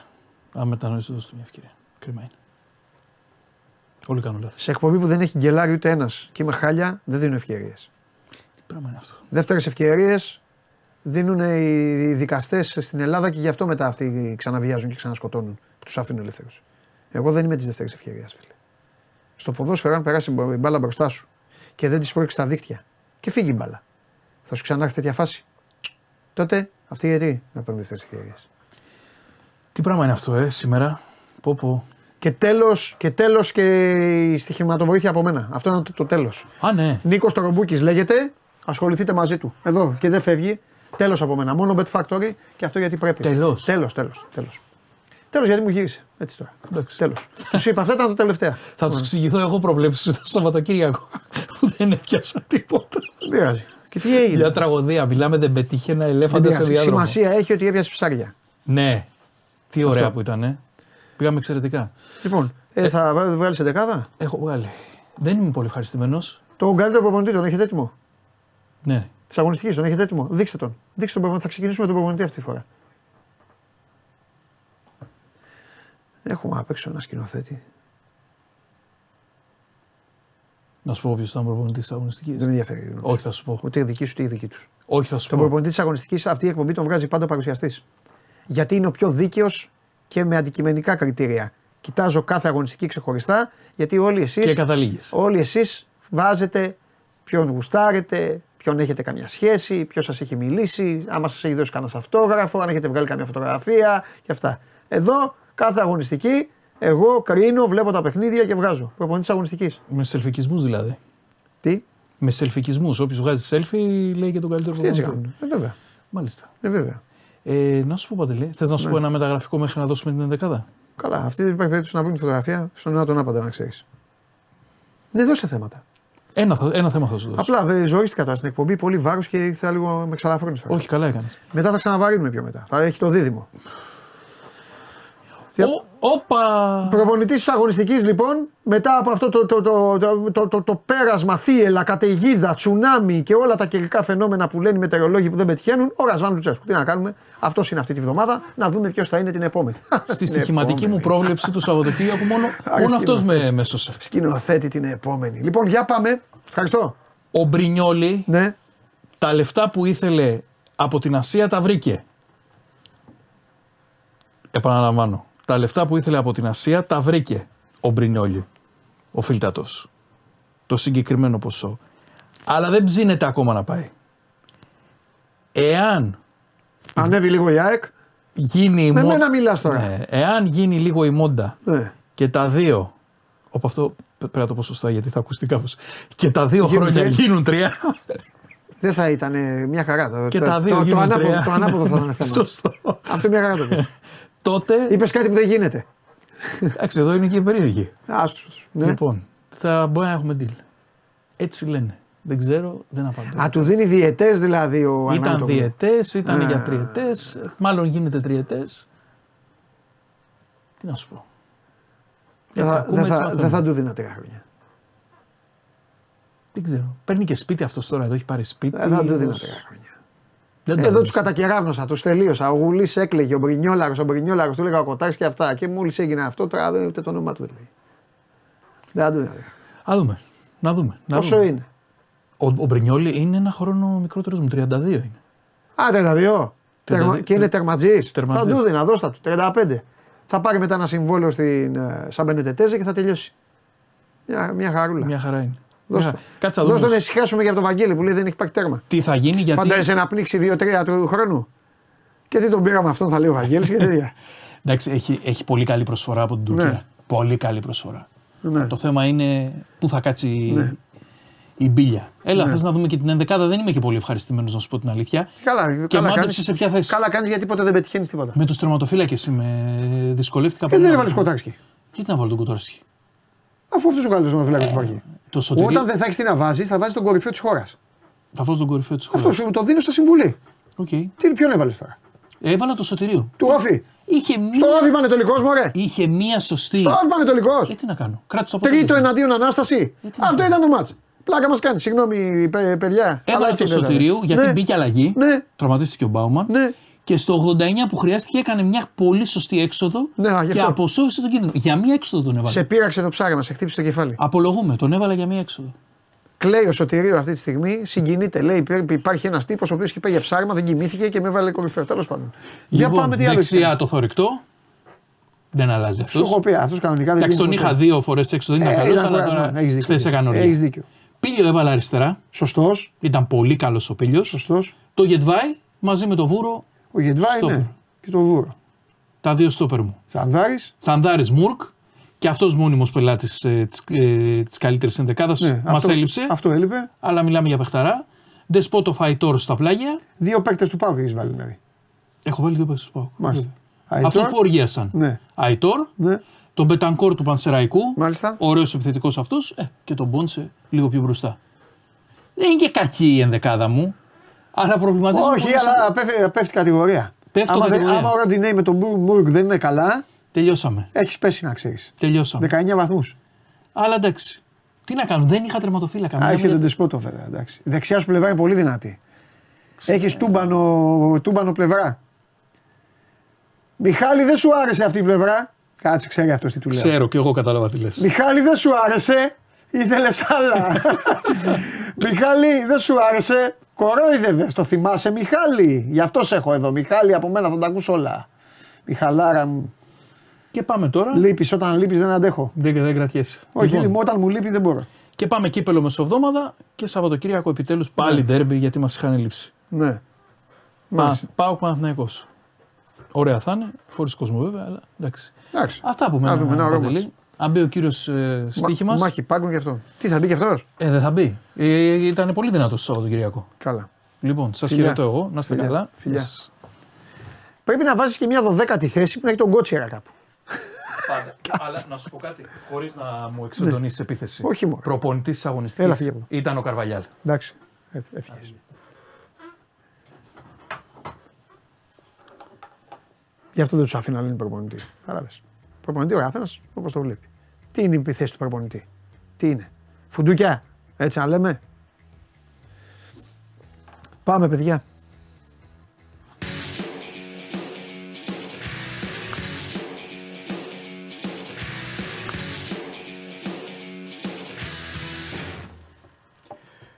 Καλησπέρα. Γεια καλή σας, εβδομάδα. Επίσης. Καλά μυαλά. Στα, σο, στα σοβαρά. Κάντε like. Δεν είναι κατάσταση αυτή. Πρέπει να έρχομαι εγώ. Το λέω ευγενικά. Για να μην έχουμε άλλα. Πατήστε το κουμπάκι. Τώρα. Δεν το βλέπω. Ε, καλά πήγαμε. Ας μην το ματιάσουμε. πέντε στα έξι. πέντε στα έξι. Χάσα, χάσαμε μόνο το over στη Champions League την Παρασκευή. Sunderland Hall. Από εκεί πέρα όλα καλά. Φανταστικός. Τι γίνεται στο Ρακέτες. Καλά, αποκλείστηκε ο Στέφανος. Τσιπάς. Τι να κάνουμε. Προχωράμε. Εδώ δεν προχωράει κανείς. Έχασε από τον Τέιλορ Φρίτς. Μισό λεπτό. Ο οποίος παίζει με τον Τζόκοβιτς τώρα. Εσύ δεν είπες ότι θα... Εγώ το είπα. Ο κύριος το είπε. Ο κύριος το είπε θα πάρει τον Grand Slam. Το... Ναι, καλά το είπα. Το Αυστραλιανό. Τα έχει αυτά η ζωή. Δεν πειράζει. Λίγα πράγματα σήμερα. Έτσι κι αλλιώς το πρόγραμμα δεν είναι και τόσο γεμάτο. Δύο επιλογές. Το poll συνεχίζεται. Έχουν ψηφίσει κοντά στους τρεις χιλιάδες άνθρωποι. Ποιος θα κερδίσει απόψε, Παναθηναϊκός, Ολυμπιακός. Χωρίς να το κλείσεις, μπορείς να μου πεις ποσοστό να πω στον κόσμο. Χωρίς να το κλείσεις. Εντάξει, εντάξει, εντάξει, εντάξει, δεν χρειάζεται. Το σκορ πες μόνο. Καταλαβαίνω. Αυτό δύο είναι. πενήντα οκτώ σαράντα δύο είναι. Πάμε. Αυτοί οι τρεις χιλιάδες που έχουν ψηφίσει και like. Λοιπόν, ε, δύο επιλογές από το σημερινό πρόγραμμα. Εντάξει, δεν το είπα πολύ ευγενικά, αλλά εντάξει, με έχουν φέρει στα όρια. Δηλαδή, μας λένε κουβανούς. Σπαθιά καταπίνεις και μετά σου λένε αλαντάλα. Τέλος πάντων. Τελειώσαμε. Δύο, δύο επιλογές από το σημερινό πρόγραμμα. Ε, mixed ε, πονταρίσματα. Ένα ποδοσφαιρικό, ένα τενιστικό. Ε, στην Λα Λίγκα πάμε στο παιχνίδι της Γρανάδα με την, με την Ατλέτικο Μαδρίτης. Η Ατλέτικο προσπαθεί να, θέλει να επιστρέψει στις καλές εμφανίσεις και στο πρωτάθλημα. Στο κύπελο πήρε μια άτυπη ρεβάνς κόντρα στη Ρεάλ Μαδρίτη στον ντέρμπι Μαδριλένων, την οποία την απέκλεισε ε, στην παράταση με τέσσερα δύο. Είχε χάσει στον ημιτελικό του Super Cup. Παίζει με τη Γρανάδα, είναι ένα μάτς που είναι στα μέτρα των ε, Κολτσονέρος. Ε, θα πάει δυνατά. Λογική τιμή του, του, του διπλού, θα το ανεβάσουμε λίγο παραπάνω καθώς η Γρανάδα έχει θέματα στην άμυνα, δεν μπορεί να κάνει εύκολα ευκαιρίες, είναι πρώτη τελευταία στη βαθμολογία, θα πάμε με το διπλό και under τέσσερα κόμμα πέντε το οποίο κυκλοφορεί ε, περίπου στο δύο κόμμα πενήντα, είναι μια αρκετά τίμια επιλογή. Από το Αυστραλιανό Open θα πάμε σε μια επιλογή που παίζει αύριο. Είναι στις δέκα το πρωί, οπότε γι' αυτό το λόγο το λέμε και ε, από σήμερα. Στο παιχνίδι της ε, Μπάρμπορα ε, Κρεϊτσίκοβα με την ε, Αρίνα Σαμπαλένκα. Ε, πολύ δυνατή ως τώρα η Σαμπαλένκα. Στις δέκα η ώρα το πρωί το συγκεκριμένο παιχνίδι αύριο για το Australian Open. Σε εξαιρετική κατάσταση είναι αυτή τη στιγμή το φαβορί για να κατακτήσει το Australian Open και μετά από τον αποκλεισμό της Ίκας Φιώτεκ. Ε, πολλά δυνατά χτυπήματα, έχει εξαιρετικό σερβίς, έχει το πάνω χέρι κόντρα στην ε, Κρεϊτσίκοβα, την οποία την έχει κερδίσει πέντε φορές σε έξι συναντήσεις. Επιβάλλει το ρυθμό της, κινείται στους ε, χώρους, δείχνει σε καλύτερη κατάσταση, έχει μπει πιο δυνατά στο φετινό τουρ. Ε, θα πάμε για να ανεβάσουμε λίγο την απόδοση, είναι επιλογή ρίσκου, τη νίκη της ε, Σαμπαλένκα της Λευκορωσίδας με μείον πεντέμισι games ε, handicap, το οποίο είναι περίπου στο ένα κόμμα ενενήντα πέντε. Αυτά τα λίγα. Γρανάδα Ατλέτικο το βράδυ, διπλό και under τρία κόμμα πέντε στο δύο κόμμα πενήντα περίπου και η Κρεϊτσίκοβα Σαμπαλένκα αύριο στις δέκα το πρωί. Την νίκη της Σαμπαλένκα με μείον πεντέμισι games. Μπάσκετ βλέπεις? Τι να το κάνω? Δίκιο έχεις, αλλά βλέπεις. Ε, εντάξει. Πώς θα χτίσει σήμερα? Τι θες στο σκορ? Πού πες κάτι στοιχηματικό στους ανθρώπους. Εγώ τελείωσα με αυτούς. Τους τα είπα σήμερα. Άσος με μείον οκτώ κόμμα πέντε πόσο να δίνει? Χαμηλά θα είναι λογικά, ε. Όχι, όχι, όχι. Γιατί? Άσο με μείον οκτώ κόμμα πέντε. Όχι, δεν είναι χαμηλά. Γιατί Κά, είναι κάτι τέτοιο. Κοντά στο δύο θα είναι αυτό. Εντάξει. Και πάνω για, για μπάσκετ είναι μια χαρά. Ναι. Ναι, ναι, ναι, ναι. Οκ. Okay. Αδιάφορη Δευτέρα. Κερδίσαν όλοι. Τι να το κάνουμε. Επιτέλους και ένας που λέει αυτό που δεν, πρέπει. Δεν, δεν είναι εικόνα αυτή. Έχεις δίκιο. Δεν πάμε πουθενά έτσι. Εντελώς πουθενά. Άστο. Εντελώς. Φεύγω. Λοιπόν. Ξέρεις τι να βλέπεις να περνάνε έτσι. Και ο ένας να καθαρίζει μετά τον άλλον. Για ποιο λόγο να κάνουμε εμείς σήμερα κόμπι. Πες ε, μου, πες μου. Για να γελάνε αυτοί με εμάς. Τι, λοιπόν. Τι να πούμε. Το βράδυ. Φιλιά. Bye. Γεια σου, κορυφαί μου. Το βράδυ Game Night έχεις, ε. Ναι, ναι. Μπασκετική. Βέβαια. Βοήθειά σου. Καλόν ύπνο. Πάρτε μια ανάσα. Έρχεται το, το ντουέτο. Το ντουέτο. Το μεγάλο ντουέτο. Μεγάλο ντουέτο. Ο ένας πέρασε στο κύπελο και εξαφανίστηκε. Έφυγε. Πήγε κοραζιέρα. Και ο άλλος πήγε, στα, πήγε στις καθυστερήσεις, πήγε στις καθυστερήσεις να κλωτσίσει ότι γέμιζε. Αυτή είναι η μόνη αλήθεια. Όλα τα άλλα, παπάντζες. Πάμε. Κατέβασε το νέο app του Sport είκοσι τέσσερα και διάλεξε τι θα δεις. Με το My Sport είκοσι τέσσερα φτιάξε τη δική σου homepage επιλέγοντας ομάδες, αθλητές και διοργανώσεις. Ειδοποιήσεις για ό,τι συμβαίνει για την ομάδα σου. Match Center, Video Highlight, live εκπομπές και στατιστικά για όλους τους αγώνες. Μόνο αθλητικά και στο κινητό σου με το νέο Σπορ είκοσι τέσσερα app. Κατέβασέ το!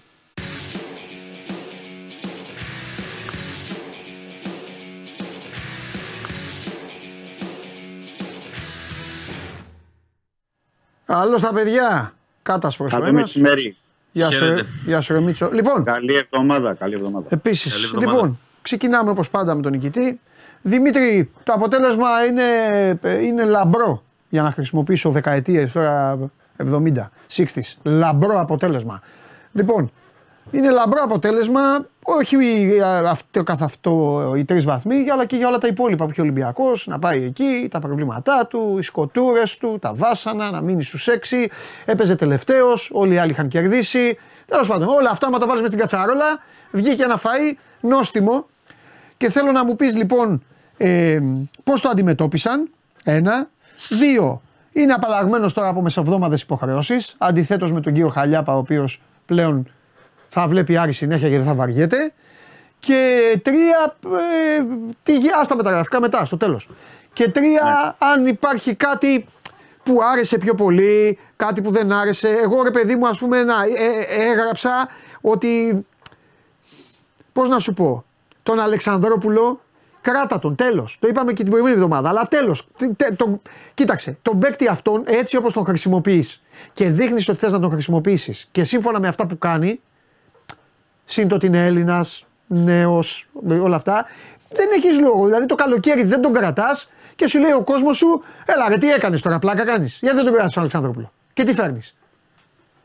Αυτά. Ωραία, να τα, να τα πάρουμε με τη σειρά γιατί βάλες.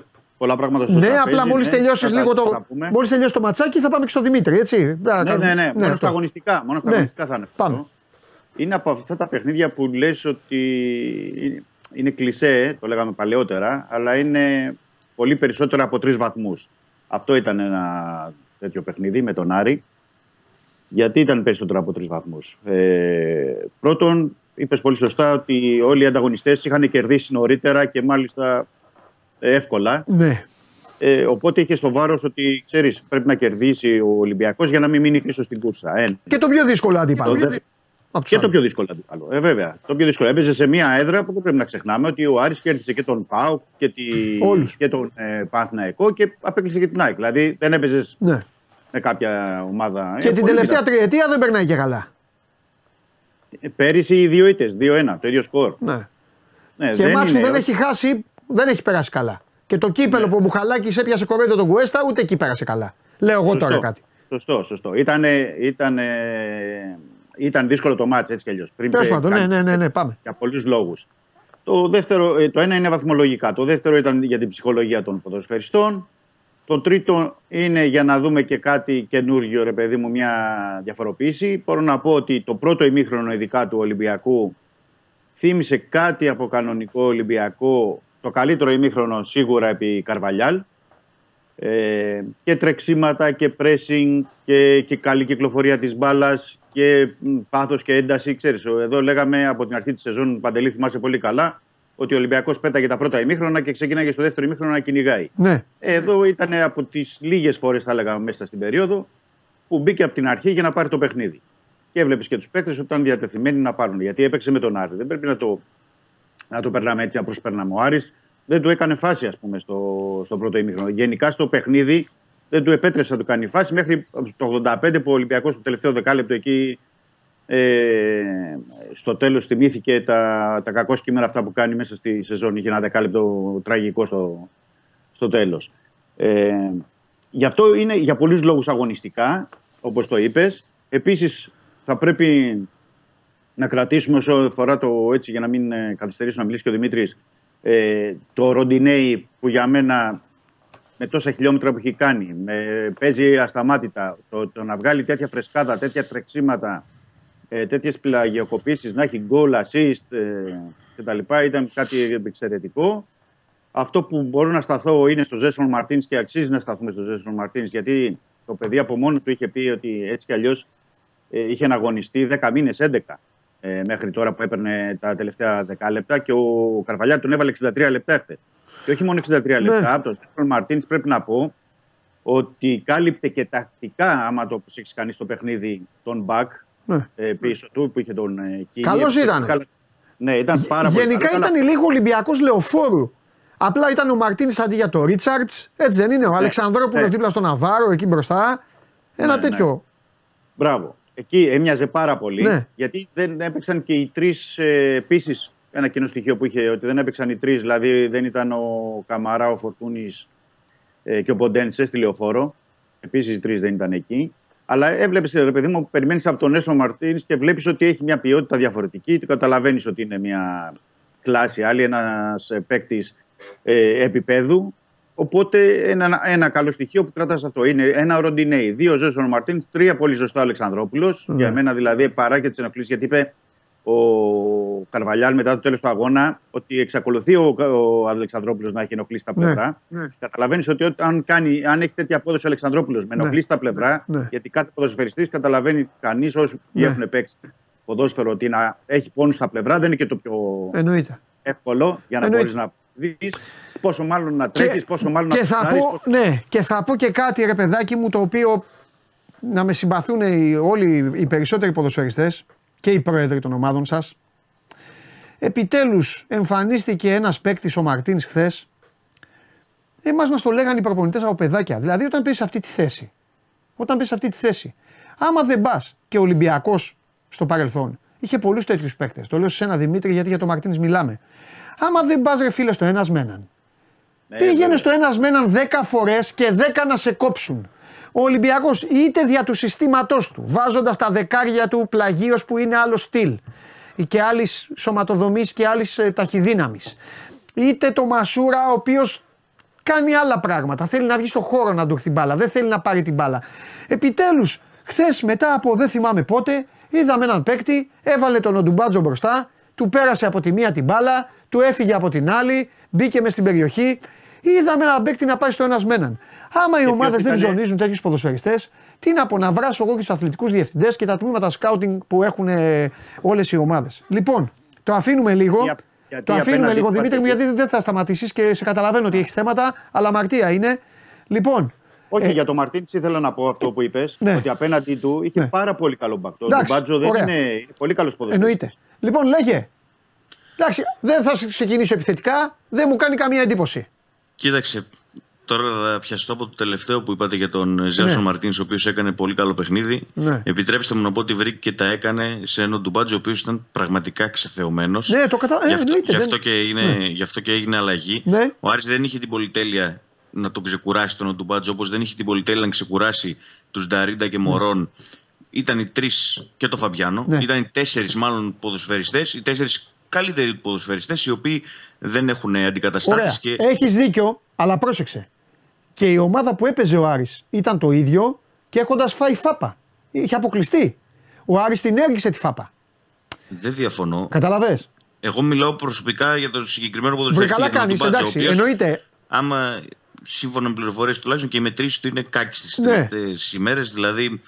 Ε, δεν ήταν για να παίξει, αλλά δεν είχε ο Άρης, ναι, να βάλει άλλον ποδοσφαιριστή σε, ναι, αυτή τη θέση. Γι' αυτό, γιατί ο Μοντόγια αποχώρησε με κράμπες στο παιχνίδι με την ΑΕΚ και ήταν στον πάγκο. Ναι. Ε, τώρα, νομίζω ότι το μεγάλο πρόβλημα του Άρη, και εκεί πρέπει να εστιάσει ε, και ο Μάντζιος και η διοίκηση, είναι ότι ο Άρης χθες ε, δεν έδειξε ότι οι παίκτες που ήρθαν από τον πάγκο να παίξουν απέναντι στον Ολυμπιακό είναι ικανοί να παίξουν σε υψηλότερο επίπεδο από αυτό που έπαιξαν κόντρα στον Πανετολικό. Ναι. Δηλαδή, έδειξαν ότι μπορούν να ανταπεξέλθουν κόντρα σε ομάδες τύπου Πανετολικού, χωρίς να θέλω να υποτιμήσω την ομάδα του Αγρίνιου, αλλά σαφώς κατώτερη από τον Ολυμπιακό, ναι, και δεν μπορούν να ανταπεξέλθουν απέναντι σε ομάδες όπως ο Ολυμπιακός, η ΑΕΚ, ο ΠΑΟΚ.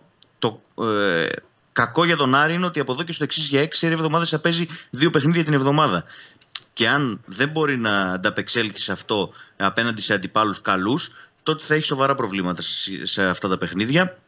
Ε, γιατί έχει και δύσκολα μάτσα, έχει να παίξει και για το πρωτάθλημα και με τον Παναθηναϊκό και με την ΑΕΚ. Και τι είναι συνεχόμενα τα κύπελα, για να το λέει αυτό ο Δημήτρης. Ναι, είναι συνεχόμενα τα κύπελα, γιατί είχε αναβληθεί, ε, είχαν αναβληθεί το Ολυμπιακός Παναθηναϊκός και το ΑΕΚ Άρης, όσοι θυμούνται, στις αρχές, ναι, ε, του Γενάρη. Μάλλον δεν ήταν να γίνουν στις αρχές του Γενάρη, ήταν να γίνουν ε, το δύο χιλιάδες είκοσι τρία. Και επειδή ήρθαν και έγιναν τώρα, ε, ο Άρης θα παίζει ε, κάθε εβδομάδα, όπως και ο Παναθηναϊκός, ε, και με την νίκη Βόλου, και αν προκριθεί συνέχεια με όφη και Πανετολικό. Είναι δηλαδή, να ρωτήσω εβδομάδα. κάτι. Υπάρχει περίπτωση, συγγνώμη κιόλας που το λέω, ε, που επεμβαίνω, υπάρχει περίπτωση δηλαδή ε, να είναι ΑΕΚ, να είναι ΠΑΟΚ ΑΕΚ και, και ΠΑΟΚ Ολυμπιακός και στη μέση να έχει ΠΑΟΚ Παναθηναϊκός? Υπάρχει τέτοιο, να δούμε, να, να, να, να, να, να γίνει? Τώρα δεν μέρα. έχω μπροστά μου το χρονοδιάγραμμα, ναι, και πότε παίζει πες... ο ΠΑΟΚ με τον Παναθηναϊκό, αλλά σίγουρα ο Άρης παίζει κάθε εβδομάδα. Ναι. Ε, τώρα, στο παιχνίδι με τον Ολυμπιακό, η αδύναμη πλευρά του ήταν η πλευρά που ήταν ο Ροντιναί, και ναι, αυτό είναι το περίεργο, γιατί ο Ροντιναί έπαιξε εκατόν είκοσι λεπτά πόσα έπαιξε με τον Παναθηναϊκό, δεν ξέρω. Και, και σε μια εποχή που είναι και σκασμένος, είναι και κουρασμένος. Ναι. Και ο Άρης είχε δύο ποδοσφαιριστές οι οποίοι. Ε, ο Παναγίδης δεν έπαιξε δευτερόλεπτο με την ΑΕΚ μεσοβδόμαδα, και ο Φεράρι έπαιξε στο, μπήκε στο εκατόν επτά και έπαιξε δεκατρία με δεκαπέντε λεπτά στο τέλος της παράτασης. Οπότε είναι ανεξήγητο το γεγονός ότι έκανε πλάκα ο Ολυμπιακός από εκείνη την πλευρά του Άρη. Ναι. Ε, ο Μωρόν φάνηκε σκασμένος, αλλά δεν ήταν δικό του το πρόβλημα ε, χθες στο παιχνίδι, γιατί ο Άρης στο πρώτο ημίχρονο δεν κατέβηκε το κέντρο, δεν έκανε ούτε μία τελική στο πρώτο μέρος. Ο Άρης, ναι, μεν ο Ολυμπιακός πίεσε πολύ ψηλά. Μία έξω είχε. Ναι. Ο Ολυμπιακός είχε οκτώ τέσσερα, ότι... ο Άρης ένα μηδέν.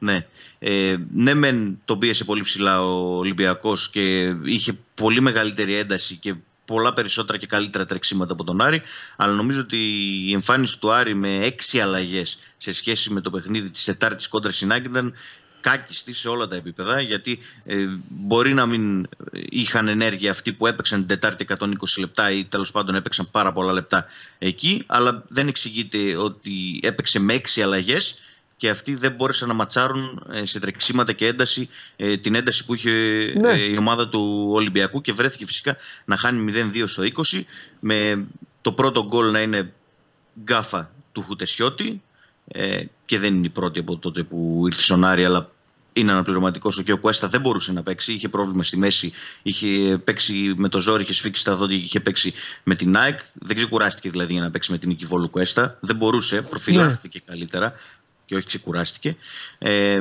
και με ένα πέναλτι φυσικά που ο Μάντζιος έκανε και την αναφορά του και υπάρχει και μια τοποθέτηση από τον Άρη που πιστεύουν ότι δεν είναι πέναλτι και ο Μάντζιος το είπε και στη συνέντευξη τύπου και στην ε, ε, κάμερα μετά το παιχνίδι ότι το πέναλτι ήταν εφεύρεση του ε, Κρόχ. Ε, δηλαδή έχει να παραπονιέται και γι' αυτό πέραν της πολύ κακής εμφάνισης και της δίκαιης ήττας ε, όσον αφορά τα στάνταρ που έπιασε ο Ολυμπιακός και τα στάνταρ που έπιασε ο Άρης στο συγκεκριμένο παιχνίδι. Mm-hmm. Ωραία, πες μου κάτι άλλο. Ε, ισχύει όμως αυτό που είπαμε και την Παρασκευή, έτσι. Ότι πέρασε το παιχνίδι, γιατί... Πέρασε το παιχνίδι, πέρασε με λίγη περισσότερη έως πολύ περισσότερη πίεση προς τη διοίκηση. Α. Γιατί υπάρχει, υπάρχει σχετική γκρίνια, όχι για Μάτζιο και παίκτες. Ναι. Για τη διοίκηση υπάρχει γκρίνια, η οποία είκοσι δύο Γενάρη δεν έχει φέρει παίκτες που έπρεπε να έχει φέρει και να δυναμώσει την ομάδα. Ε, δεν έχει φέρει δεύτερο επιθετικό.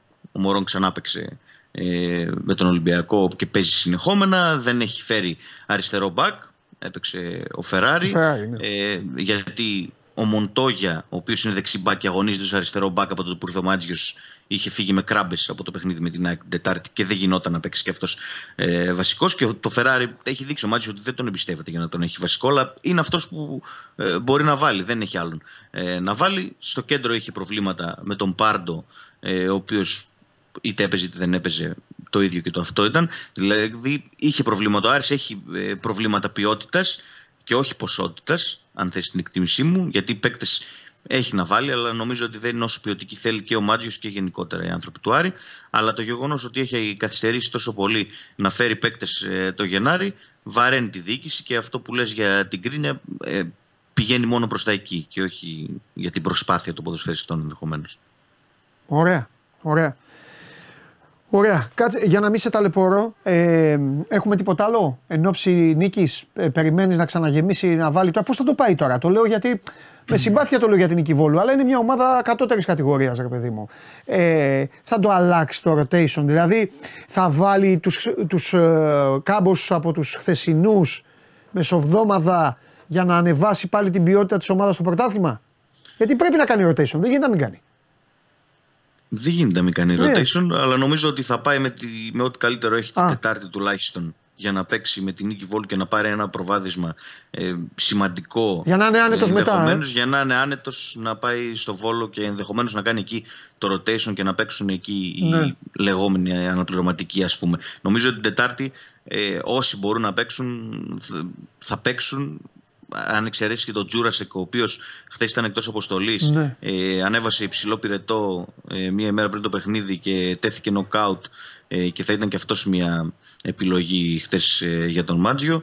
Ε, όλοι οι υπόλοιποι είναι στα πλάνα του. Ο Μάνου Γκαρθία έπαιξε αρκετά περισσότερο χθες, δηλαδή έπαιξε γύρω στα είκοσι επτά λεπτά και με τριάντα μαζί με τις καθυστερήσεις, τριάντα δύο. Ναι. Ε, οπότε ενδεχομένως να πάρει και ακόμη περισσότερα λεπτά κόντρα στην νίκη Βόλου, μια ομάδα κατώτερης κατηγορίας και φυσικά ε, χειρότερη ποιοτικά. Οπότε την Τετάρτη θα πάει νομίζω με ό,τι καλύτερο έχει. Ε, επιφυλάσσομαι για τον Ντουμπάτζο μόνο, ο οποίος δεν είναι καλά. Και ένα μεγάλο respect, όπως είχαμε τον Τζέγκο τότε, θυμάσαι, και λέγαμε εδώ πέρα πώς τρέχει και πώς τρέχει. Έτσι είναι ο Νταρίντα φέτος. Και φέτος μάλλον. Είναι βιονικός. Έπαιξε ενενήντα πέντε λεπτά χθες. Ήταν ο μοναδικός που έβγαλε το ενενήντα λεπτό. Είχε παίξει εκατόν είκοσι με την ΑΕΚ μεσοβδόμαδα και είχε παίξει πάλι και στο προηγούμενο παιχνίδι. Yeah. Και να δούμε πού θα πάει αυτή η κατάσταση με τον Ταρίντα και πόσο πρέπει να ξευθεώνονται συγκεκριμένοι ποδοσφαιριστές τέσσερα πέντε, γιατί ο Άρης δεν έχει λύσεις και δεν δημιουργεί κατάσταση για να φέρει ποδοσφαιριστές για να τις δώσει αυτές τις λύσεις. Μάλιστα. Εντάξει, Δημήτρη μου. Ωραία. Καρλίτος.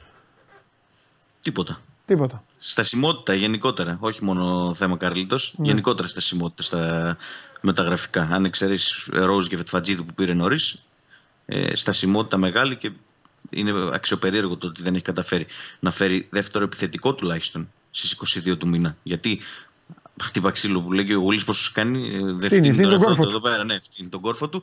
Αν χτυπήσει ο Μωρόν ε, λίγο να χτυπήσει, δεν έχει ο Άρης να βάλει δεύτερο επιθετικό. Ναι. Το ότι παίζει όλα τα παιχνίδια από την αρχή της σεζόν είναι άλλο θέμα. Έγινε. Δημήτρη μου, έλα, θα τα πούμε. Φιλιά. Καλή συνέχεια. Γεια σου και εσύ, Δημήτρη. Τα λέμε. Καλό μεσημερί. Λοιπόν. Μην τον κλείσατε, Χρυστοφιδέλη. Όχι, όχι, εδώ είμαστε. Τι γίνεται, ρε φίλε, θα με τρελάνουνε. Λοιπόν. Για λέγε, ρε Δημήτρη μου τώρα. Τι, λοιπόν, τώρα να το, πώς, να λίγο... Θέλω να μου πεις. Ε, ε, τι θες να μου πεις κάτι. Ε, για το αγωνιστικό, επειδή ολοκληρώσαμε, επειδή είπαμε για Ροντιναί, Ε, Ζέσιο Μαρτίνς και Αλεξανδρόπουλο. Ναι. Ε, να πούμε επίσης έτσι και για τον Ναβάρο, ο οποίος ε, και γκολ πέτυχε και το, το πέναλτι που πήρε, γιατί εκεί τον έχει κρεμίσει ο Φαμπιάνο και βγάζει και τον αριστερό αγκώνα πάνω στο, στο πρόσωπο ότι είναι πέναλτι. Να πούμε ότι για, ε, ο Ναβάρο έκανε ίσως το πιο ουσιαστικό του παιχνίδι μέχρι τώρα. Ναι. Ε, σε σχέση με όλα τα προηγούμενα. Και επίσης εκεί να βάλω έναν αστερίσκο, Παντελή, αν θες να. Εντάξει, αυτό στροφή για σκέψη για τη συνέχεια. Επειδή ο Ναβάρο είχε ενοχλήσεις, θυμάσαι, είχαμε πει, είχε πάει και για μαγνητική την ε, Πέμπτη Παρασκευή από τις ενοχλήσεις που είχε από τον Παναθηναϊκό. Τον άφησε χθες ογδόντα πέντε λεπτά και δεν έπαιξε ούτε καν σαν αλλαγή ο Γιώβετη. Κάτι που προκάλεσε απορίες. Δηλαδή θέλω να, δω, θέλω να πω ότι εκεί ο Καρβαλιάλ θέλει και κάτι άλλο, θέλει επιπλέον σεντερφόρ. Οπότε αυτό ξέρεις, το συνδέω λίγο με τα μεταγραφικά και τις τελευταίες ημέρες. Να δούμε αν κάτι εκεί κρύβεται περισσότερο, αν κάτι θέλει ο Πορτογάλος. Ε, γιατί δεν έπαιξε το λεπτό χθες ο Γιώβετς. Δηλαδή σε ένα μάτς που ο Ναβάρο είχε παίξει πάρα πολύ με τον Παναθηναϊκό. Έπαιξε και ογδόντα πέντε λεπτά χθες. Ακόμα και οι αλλαγές που γίνανε, έγιναν τέσσερις, δεν έγιναν πέντε βέβαια. Δεν έπαιξε το λεπτό ενώ είχες ένα σεντερφόρ στο, στον πάγκο. Θα το δούμε. Ε, τι μπορεί να κρύβει ενώ εκεί. Οκ, okay, ο Όρτα και ο Τσικίνιο που πήγαν στην αποστολή και ήταν μαζί. Ήταν και στην εικοσάδα, okay, δεν έπαιξαν γιατί έγιναν αλλαγή, πέρασαν οι παίκτες που παίζουν μέχρι τώρα. Οπότε αυτούς τους δύο Πορτογάλους χα, ε, μέσα στην εβδομάδα που θα κάνουν και τις προπονήσεις, εκτιμώ θα τους δούμε την Κυριακή με τον Μπαζιάννα, δηλαδή θα κάνουν τον τεπούτο τους. Ε, και περιμένουμε και τις αφήξεις των ε, στόπερ και οτιδήποτε άλλο μπορεί να προκύψει. Πώς πάνε αυτά? Πώς πάνε αυτά, σωστό. Ε, εδώ και θα έλεγα μια μισή μέρα ο Ολυμπιακός έχει δώσει τα χέρια με την Πόρτο ε, για τον Κάρμο. Ε, χθες έκανε μια σφίνα η Λιόν ε, δυναμική θα έλεγα, γιατί ανέβασε τα λεφτά και για τον δανεισμό και για την οψιόν αγοράς που ήθελε η Πόρτο καλοκαίρι, αλλά η Πόρτο... Ε, τουλάχιστον οι άνθρωποι της Πόρτο είπαν ότι είναι σε τόσο προχωρημένο και το έχουν ουσιαστικά συμφωνήσει με τον Ολυμπιακό για τον οργανισμό.